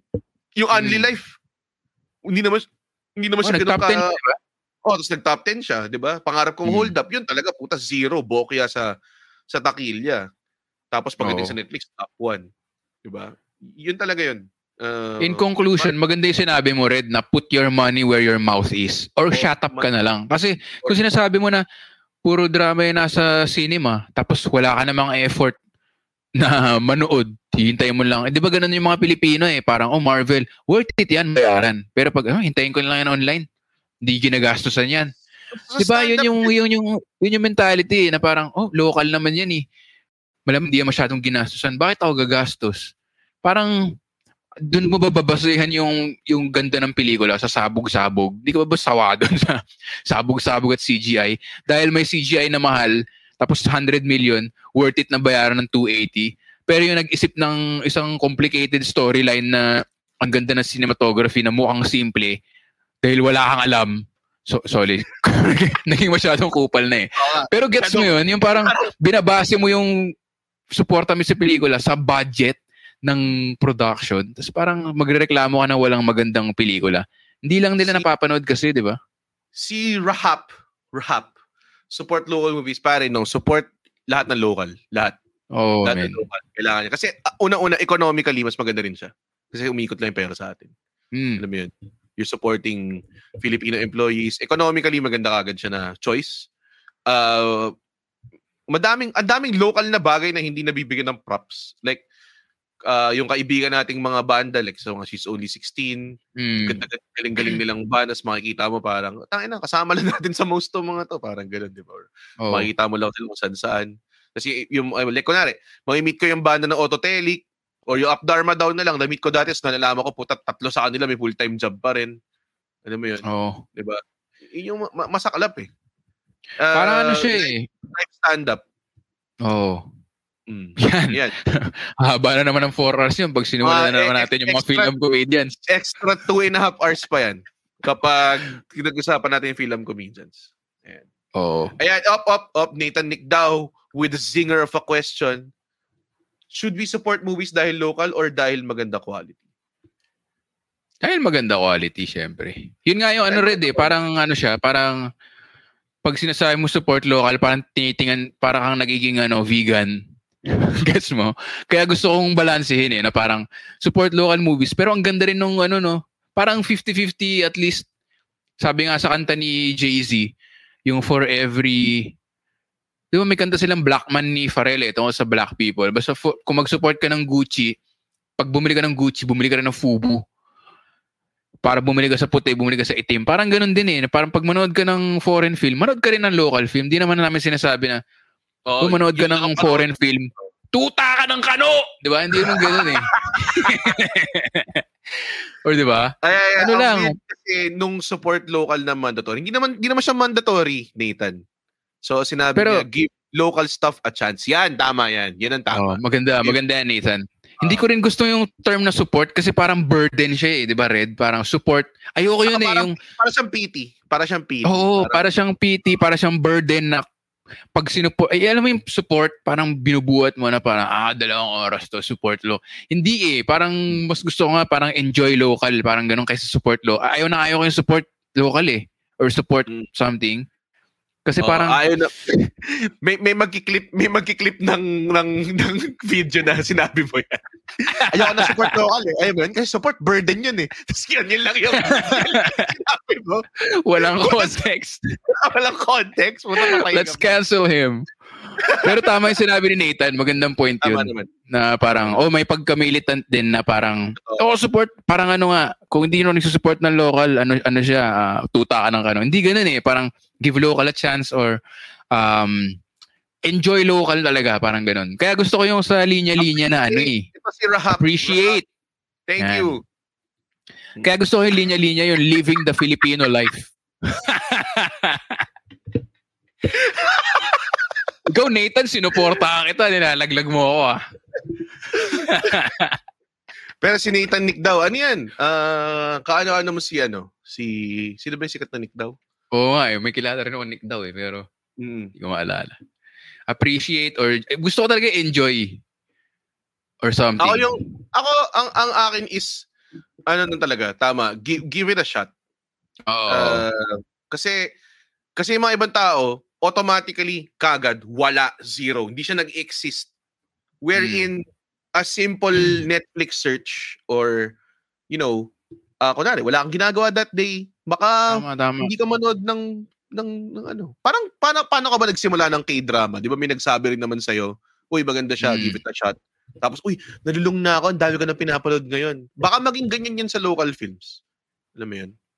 Pero ito marami talaga. Hindi lang like maraming BL or boy love series na nga na nasa YouTube, nasa Netflix na maganda rin. Pero 'yun nga, ang hirap kasi mag-generalize na wala. Kasi parang nakaka-insulto siya sa mga gumagawa na magawa ng maayos. Oo. Ito. Merong question si paring Jed Violeta. 1 hour and 40 minutes na para tayo nagpo-podcast. Hindi ko napansin. Oo nga Jed Violeta, in your opinion, ito maganda tong question ito.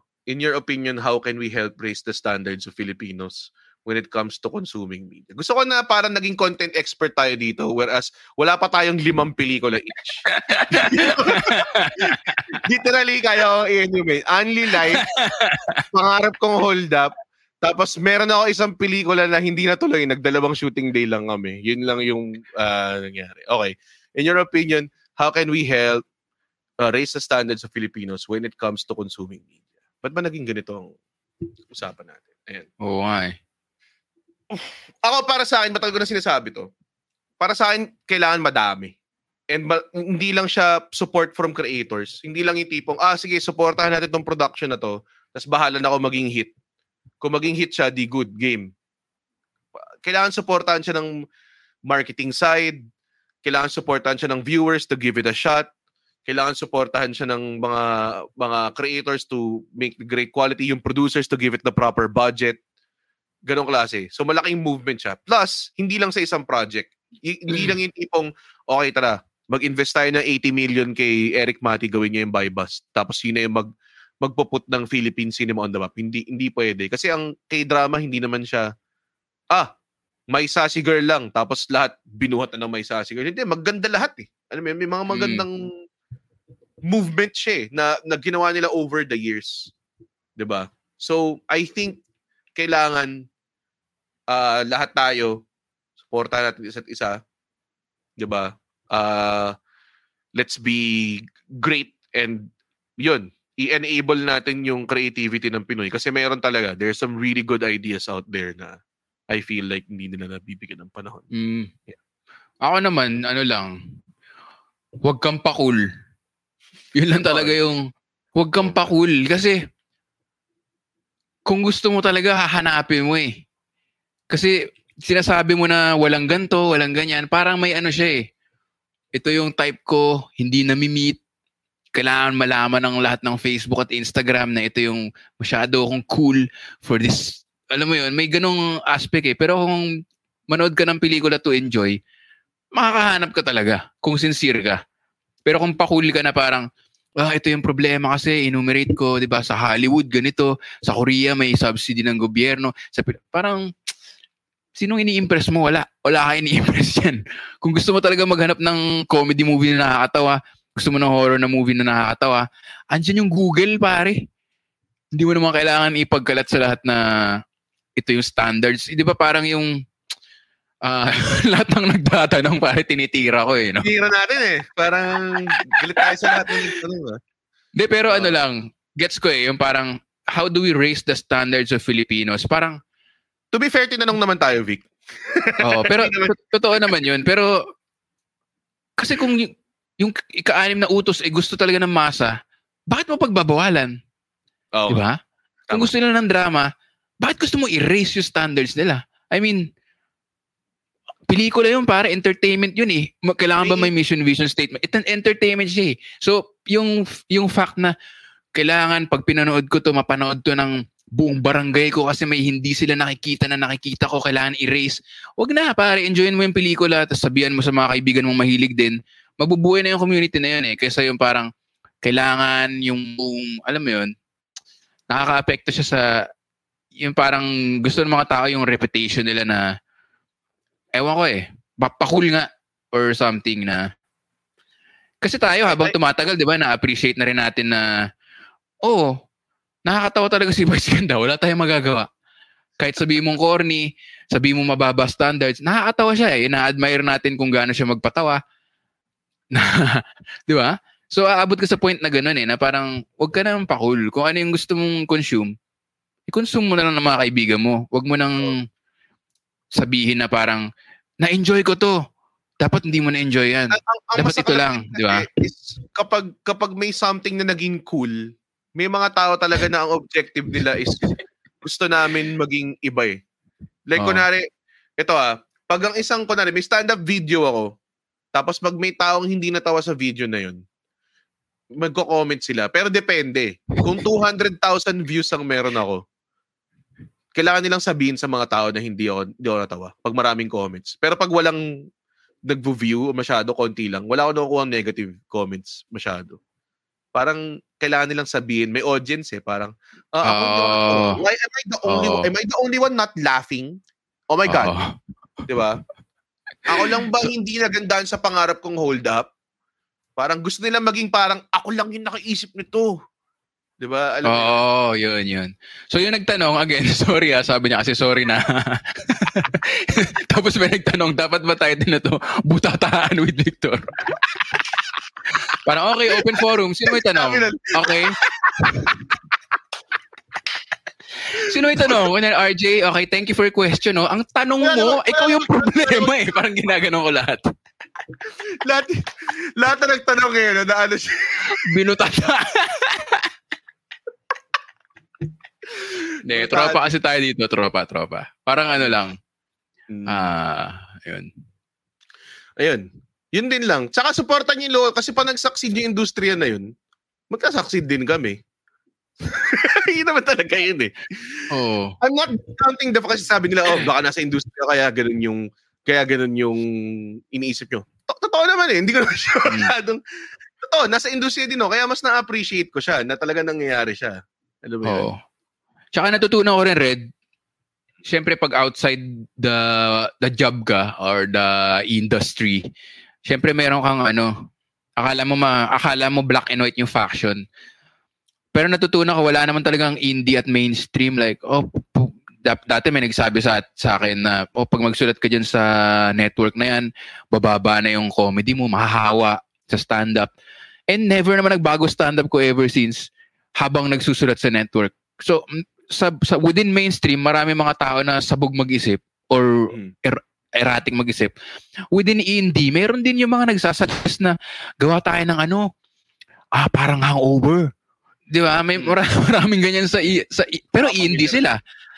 Di ba? Sabihin nila na parang, hindi, ayaw natin yung mga network, gusto natin risky, kaya gawa tayo ng Deadpool. So akala nyo na parang pag indie, sila lang yung mga purveyors of art and purity. Tapos pag mainstream, lahat corrupt. Pero walang ganun eh. Tapos minsan din kasi, yun nga yung weird sa no? Human nature na lang para walang matamaan na nagtatanong. Kasi diba kunyari pupuriin ko si Red, kaibigan kita Red, hindi mo ako kilala, hindi ako kilala ng kaibigan mo. Pag manood ako ng Knock Knock, sabihin ko, Red, nakakatawa ka, mas nakakatawa kay Victor. Kasi iisipin nila, matutuwa ka dun.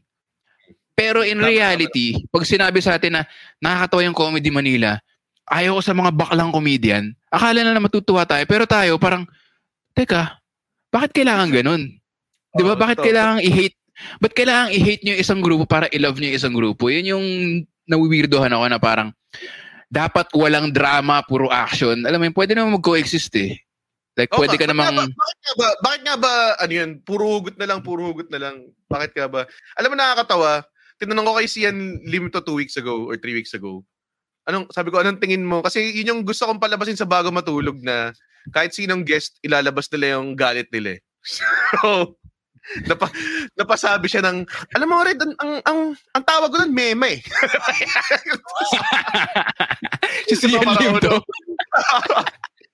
Tapos parang pinipigilan niya yung sarili niya.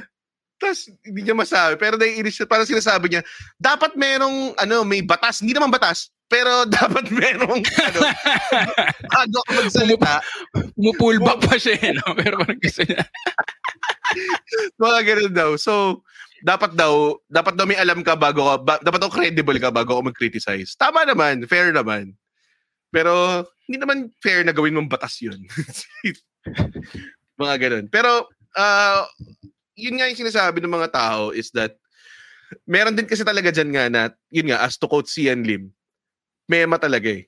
Talagang wala ka namang ibang point kundi para masabi lang talaga 'yun eh. Wala ka namang ibang maihita out of that eh. Diba? Para saan yung criticism na yun? Para lang masabi mo na gano'n. Hi! Ewan ko na. Yun yung tinatawag na parang virtue signaling sa mga yung parang gano'n. May sa yun eh, sa mga woke. Pero pwede natin apply sa pelikula. Yung parang meron kang, gano'n sinabi mo, pag maraming nakakabasa ng comment mo, internet yan eh. Gusto mo, superior ka in a way. Parang gano'n lang siya. Pakul. Kaya may pakul factor. Na parang gusto mong yung pelikula nagiging tungkol sa'yo. Gets mo? Para yes, kung gusto yung pelikula. Pansinin mo yan, Red. Gusto ko lang tapusin yung thought. Go. Pag tinanong mo tungkol sa yung pelikula, tsaka kung maganda, para magkukwento tila sa buhay nila. Diba parang, kumusta yung hindi ko gusto yung Avengers kasi nung pinanood ko yung Spider-Man, pinanood ako grade 5 ako na yun. Grade 5 ako kasi, Spider-Man kasi yung feeling ko sa sarili ko eh.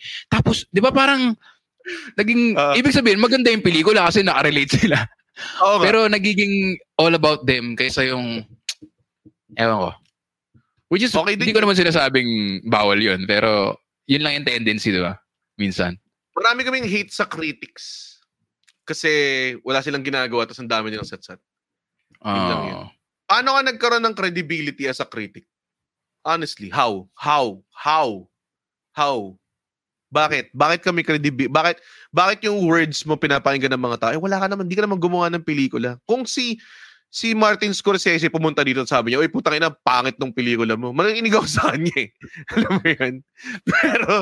Pero pumunta lang dito someone na may 100,000 followers or 1 million followers. Tapos wala ka naman ginawang pelikula. Bakit ka papakinggan? Alam mo yun? Hindi ko sinasabing hindi mo pwedeng i-express. Pwede mong i-express, pero dapat wag natin pakinggan yung mga tanga. Yun lang. Oo. Lahat may opinion, pero wala. Hindi lahat kailangan pakinggan. Yun ba ang Yung bang last thought natin bago mag-wrap up na episode? Tandaan nyo, ang opinion nyo, walang kwenta. O, baka meron pa kayo. Wala, ayaw na nila magtanong eh. Kasi pinuputata ko lang. Si, yung question ni Levance, napaka-simple. Parang 20 minutes natin, binutata. Kaya nga eh. Pero ibig sabihin yan, maganda yung tanong dahil marami na open na, I mean, marami nag-iisip.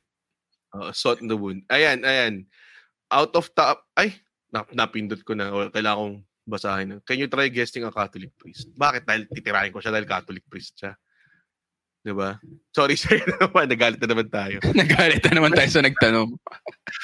Ayan. Yun yung akin. Pero ito na lang para medyo clean palette bago tayo mag-promote ng mga shit. Meron ka bang dream na film na gawin and act in? Or ikaw, anong trip mong role? Direct, write, screenplay? Baka trip mo mag-clapper for it? Ewan ko kung anong trip mong gawin. Gusto talaga yung ano eh, written, directed, and catered by. Walang yun. Wala lang iba yun. Yung tipong, okay, mark na yung take na yun kasi magluluto pa ako ng dinner. Pero masarap to. Dinner break. Miswa. Joke lang. Gusto ko talaga syempre yung sinulat ko screenplay na stand-up. Basta makita ko on screen, tapos marami makanood na may stand-up comedy sa Pilipinas. Tapos makita yung buhay natin in a way. As a job or ano. Yun talaga yung dream ko. Hindi yung parang eksena lang siya na parang, nanood sila na stand-up tapos balik na. Yung parang, yun yung main... Yung main focus ng movie. Oo. Na may stand-up comedian, blank. Kaya nakakapraning yung ano ko eh. Kasi baka, alam mo yun, paano kung may ibang nagsulat bigla tapos... mali-mali, di ba? Aapo yung utak mo nun eh. Kaya nga, huwag ko bigay yung masterpiece mo. Yung simula is kung ano-ano lang. Like, ayun, kung may, pinipitch ako ngayon, hindi ko naman binibigay yung pinakagusto kong script dun. Diba? Oh, pero yun yung dream movie ko or acting role. Siyempre, andun na yung mga... Wala, na-enjoy ko talaga yung comedy roles eh. Tinanong nga ako niyan eh sa TBA, ano yung dream role mo, ganun. Ito, yung pasundot-sundot pa comedy. Sabi nila parang, di wala ka ng... Sabi ko, hindi, pwede mo na ulit-ulitin to eh. Di ba? Na iba-ibang klase. Diba si Bill Burr yun din yung, you never wanna be the guy who owns the boat. Alam mo yun? Yun. Gusto mo lang yung papakita ka sa boat dahil may dala kang beer. Oh. Diba? Hindi mo na kailangan isipin yung maintenance ng boat. Yung ano. Ang hirap maging leading man, ha? Yung pressure na... Mas makikita mo, hindi bumenta yung movie mo kasi ikaw yung bida. Unless yung parang Hollywood na mga Adam Sandler film, mga Will Ferrell film, yun. Yun ang dream pala. So yun, na-realize ko lang. Pwede kang mag-lead, pero comedy, talaga, hindi ka pogi-pogi or something. Yung parang, ba yung mga ganun? Tropic Thunder, yung mga ganun. Or yung mga yung mga Tito Vic and Joey movies dati. O Andrew E. movies dati. Yun no? Kung mabalik yung ganong era na komedyante, comedy movie talaga na Ako gusto kong gawin bukod sa isang sci-fi film na miniisip ako. Gusto ko magkaroon ng movie na parang Lord of the Rings type, fantasy. Tapos gusto ko magkaroon ng movie na parang Rocky. Boxing movie. Tapos gusto ko rin magkaroon ng dami kong gusto, no? Pero mga ngarap lang naman tayo. Gusto ko ng body cup na movie. Astig yun. Naisip ko meron ng ganun sa Body May cup, body cup pa na Pinoy? Wala masyado. Tigil-tigil na nila. Parang ganun. Hindi, punchline din kasi yung mga pulis dito ng mga 90s na films, di ba? Pag comedy. Yun. Yung mga ganun. So, yun yung mga... Meron ka bang director na gusto mga trabaho? Wala, gusto ko lang makakausap si Michael V talaga.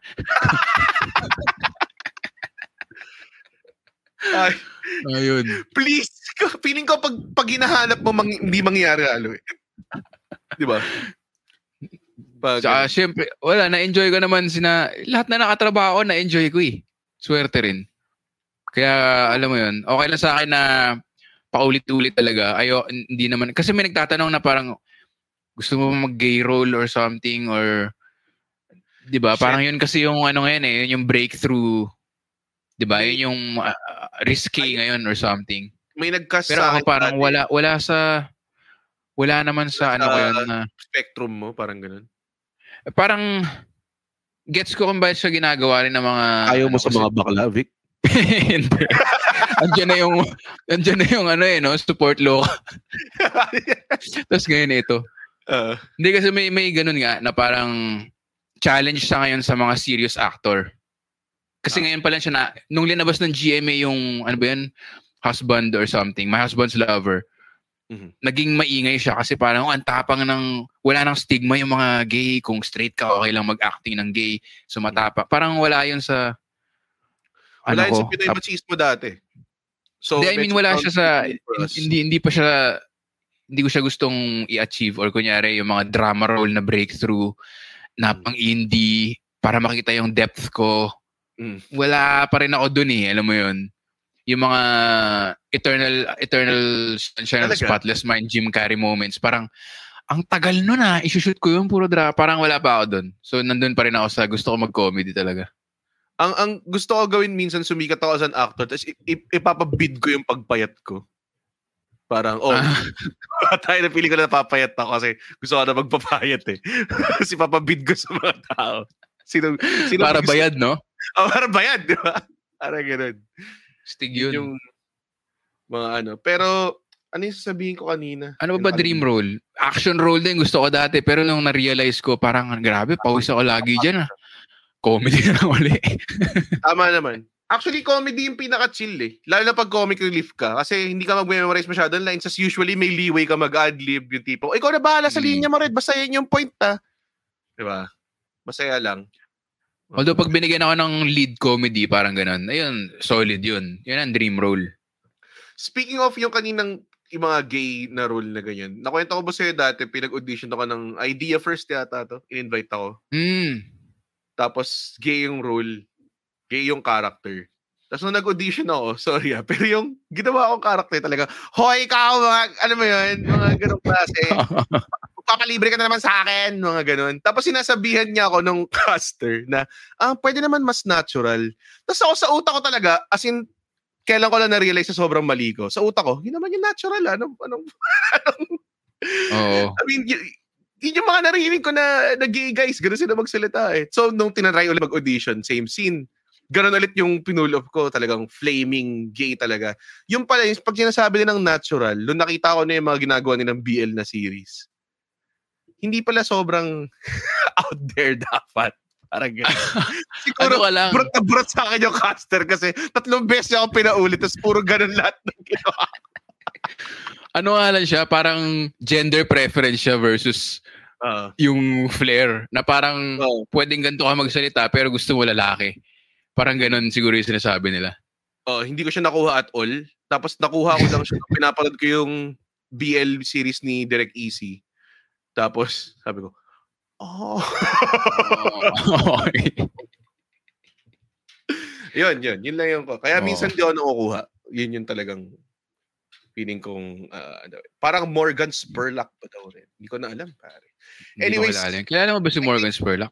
Hindi ko alam. Ayoko mag-pretend na kadala ko siya or whatever. Anong mangyayari ba sa akin pag nakilala ko? So, sobrang ano pala niya, na groundbreaking pala niya na tao. Siya yung nag-invento ng gamot sa lagnat. Ayan, okay. Sorry. Thank you guys. Salamat sa napaka-engaging na episode na to. Ang daming nag-add on, ang daming engage. 2 oras na. So feeling ko kailangan na mag-wrap up. And ayan. Eh ano ka lang pare? Pare, ako magpo-promote ng shit mo. Okay. Sige pare. Ayos yan. If you would let me. Itong kaibigan ko si Victor Anastasio, been doing stand-up comedy since 2007.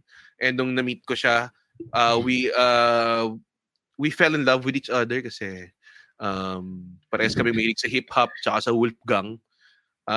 Yun yung ano. So natawa na na-fulfill niya ang kanyang isa sa mga achievements in life to release a hip-hop track kasama ni Alice Hanggalang.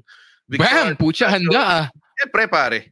Anastasio and Comically Living in the Filipino Life is now available on Spotify, pare. And wherever you get your music, which is Spotify. I think nasa YouTube din siya.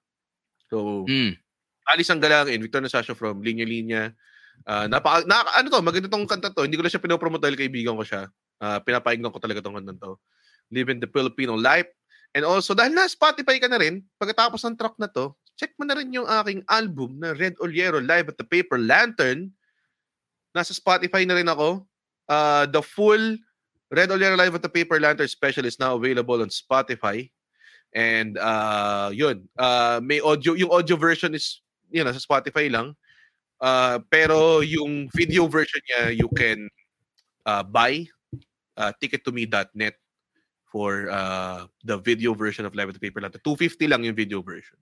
Oy, solid yun. Pag pinanood nyo yun, magla-laugh out loud talaga kayo. Ganda na set na yun, promise. Oo. So, malapit trip yung set na yun. Hindi talaga. Binili ko yun nung hindi pa capitalist version. Hindi pa capitalist. Yung pa lang. Donation version ba? Donation pa lang. Pero solid yun. Bilhin nyo yun, sulit. Ayan, yung mga nagsasabi, puro drama, tapos di nyo bibilin yung special ni Red. Oo, Lebans. Wala na kayong excuse. Talod na tayo sa Lebans. Alam mo, nakatawa ako yung mga minsan nagtatag sila sa akin, tapos pinapakita nila, pinaparod nila yung video ko, tapos pakikita ko parang, teka, bakit may watermark? Ibig sabihin yung libre ba na clip lang ipinanood nyo? Hindi yung actual full version. Parang yung pinapost mo sa IG. Tapos, kakatapos mo lang mag-shoot, di ba? March 17. Yun, handa talaga si Red Lopez. I'm a pro. Asmark Victor Anastasio. Dito at Doon na film by JP. Sino bang, ibigay mo nga ng showbiz promotion tong? Panoorin niyo po ang Dito at Doon by TBA Studios in cooperation with WASP Productions. Tama ba yun? Nako. ASD. Basta yung bagong production ni Paolo Avellino yan dahil siya ay executive producer ng film na to. Directed by JP Habak, starring Janine Gutierrez, JC Santos, and Yesh Burse, with the special participation of Miss Lotlot De Leon. This is a story of connection, disconnection in the time of the pandemic. Are we still connected? Are we disconnected? Are the connections real? Yan ang pandemic love story. Ano ang kwentong love story mo? Makakarelate ka dito sa Dito at Doon. At gaya ng sinabi ni Janine, napakagandang closure nito sa 2020. Dahil para makamove on tayo sa 2021, kailangan i-relive natin yung mga nangyari sa ating love story, friendship story, family drama noong 2020. At naku, ito na yon, March 17 in Philippine cinemas with the proper precautions, of course. Once again, Dito at Doon, panoorin nyo. Maraming salamat. Dito at Doon is on cinemas March 17. Victor Anastasio, everybody. Yes, thank yan. You, thank you. Thank you sa mga promote ko lang din yung may sinushoot kami ngayon sa yung dating GMA News TV ay GTV na. So, meron ng entertainment, may news na, tapos yun yung Heartful Cafe. Masaya ako sa role na yun dahil natatawa rin yung mga crew sa akin. Thank comedy gods. Kailan abangan yan. You are so blessed. I think April 5 yung airing. Tentative pa yun, pero mga ganong April 5. So, again, support. Hindi pa rin support, no? Support lang po natin. Dito at Doon. Enjoy. Now on its third week. Yeah, enjoy and give our local artists a chance. Enjoy, appreciate. Yan. Ba Red? Yun. Kung drama ba daw siya? Ano nga ba siya? Hindi siya. Ano siya? Rom-com siya. Oo, nauuso yung mga genre na dramedy, rom-com. Alam mo yun? Pero siya, light yung tone na parang totoong buhay. Parang totoong buhay na minsan magjo-joke ka, minsan iiyak ka. Parang ganun. May sampalan na naman yan, sabi ni Nathan Nick daw. Ano ngayon kung may sampalan pa? Takot ka. Bakit? Eh, paano kung yung... Alam mo ano may sampalan, pare? Ano may sampalan? Pulp Fiction, pare, may sampalan. Ah. Tama. Bakit ba yung Pulp Fiction, Nathan? Alam mo ano may sampalan? Holy Bible. Ano? Oo. Ito nga. Masama? Masama ba Holy Bible? Masama ba yung Bible, Nathan? Oo. Masama ba? No, wala reklamo ka? Ha? Ba't ka ganyan? Puro Bible na lang, puro Bible. Sabi mo ba yun? Hindi. Kaya natutong buhay. May sampalan talaga. Huwag natin basahin yung Bible. Father, tama na. Oo, mali yun. Mali kayo lahat. And, okay. I think we have tattered our reputation enough. Pare. Oo nga eh. Oy, sabihin ko lang, Red, bago tayo makancel, na lahat ng sinabi natin kanina, lahat ng opinion, walang kwenta, kasama ng opinion natin. So pag may nasabi kaming walang kwenta, eh, opinion lang yun. Joke lang yun. Saka ano lang, dala lang ng init ng ulo. Pwede naman magbago isip namin. Huwag niyo kami cancel. Gusto ko na akala ko yung pinaka low point na nung episode natin yung nag-aayos ka ng webcam sa simula tapos yung binubutatan na natin yung audience para where is this going? Anyways, thank you very much, Victor. Meron pa ba tayo pakinggan nyo yung bago Sabayan with Victor Anastasio, kasama natin sa top 5 comedy charts Spotify. Yung knock-knock natin, promote na ba natin yan? Masyado pa maaga. Hindi ko pa ina-announce eh. Pero magkaka knock-knock na. Knock-knock 5. Yun. Ano yung title? Kalimutan ko. April Fools ba to? Isang taon na tayo nandito sa bahay? Parang ganun. Something like that. Yun. So, April 10? April 10, knock-knock 5. The knock-knock of all knock-knocks, pare. Ayun. Ayun. Sige. Salamat. Thank you very much, guys, for all the support. Thank you. My name is Red. This is Victor. Bye-bye. I'll see you very soon. Tomorrow, yes.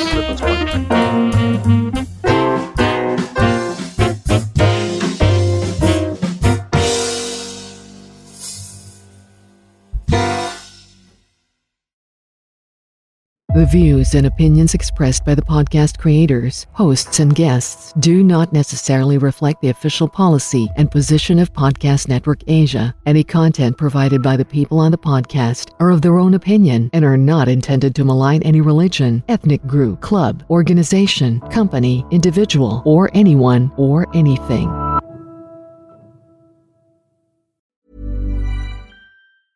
Even when we're on a budget, we still deserve nice things. Quince is a place to scoop up stunning high-end goods for 50 to 80% less than similar brands. They have buttery soft cashmere sweaters starting at $50, luxurious Italian leather bags, and so much more. Plus, Quince only works with factories that use safe, ethical, and responsible manufacturing. Get the high-end goods you'll love without the high price tag with Quince. Go to quince.com/style for free shipping and 365-day returns.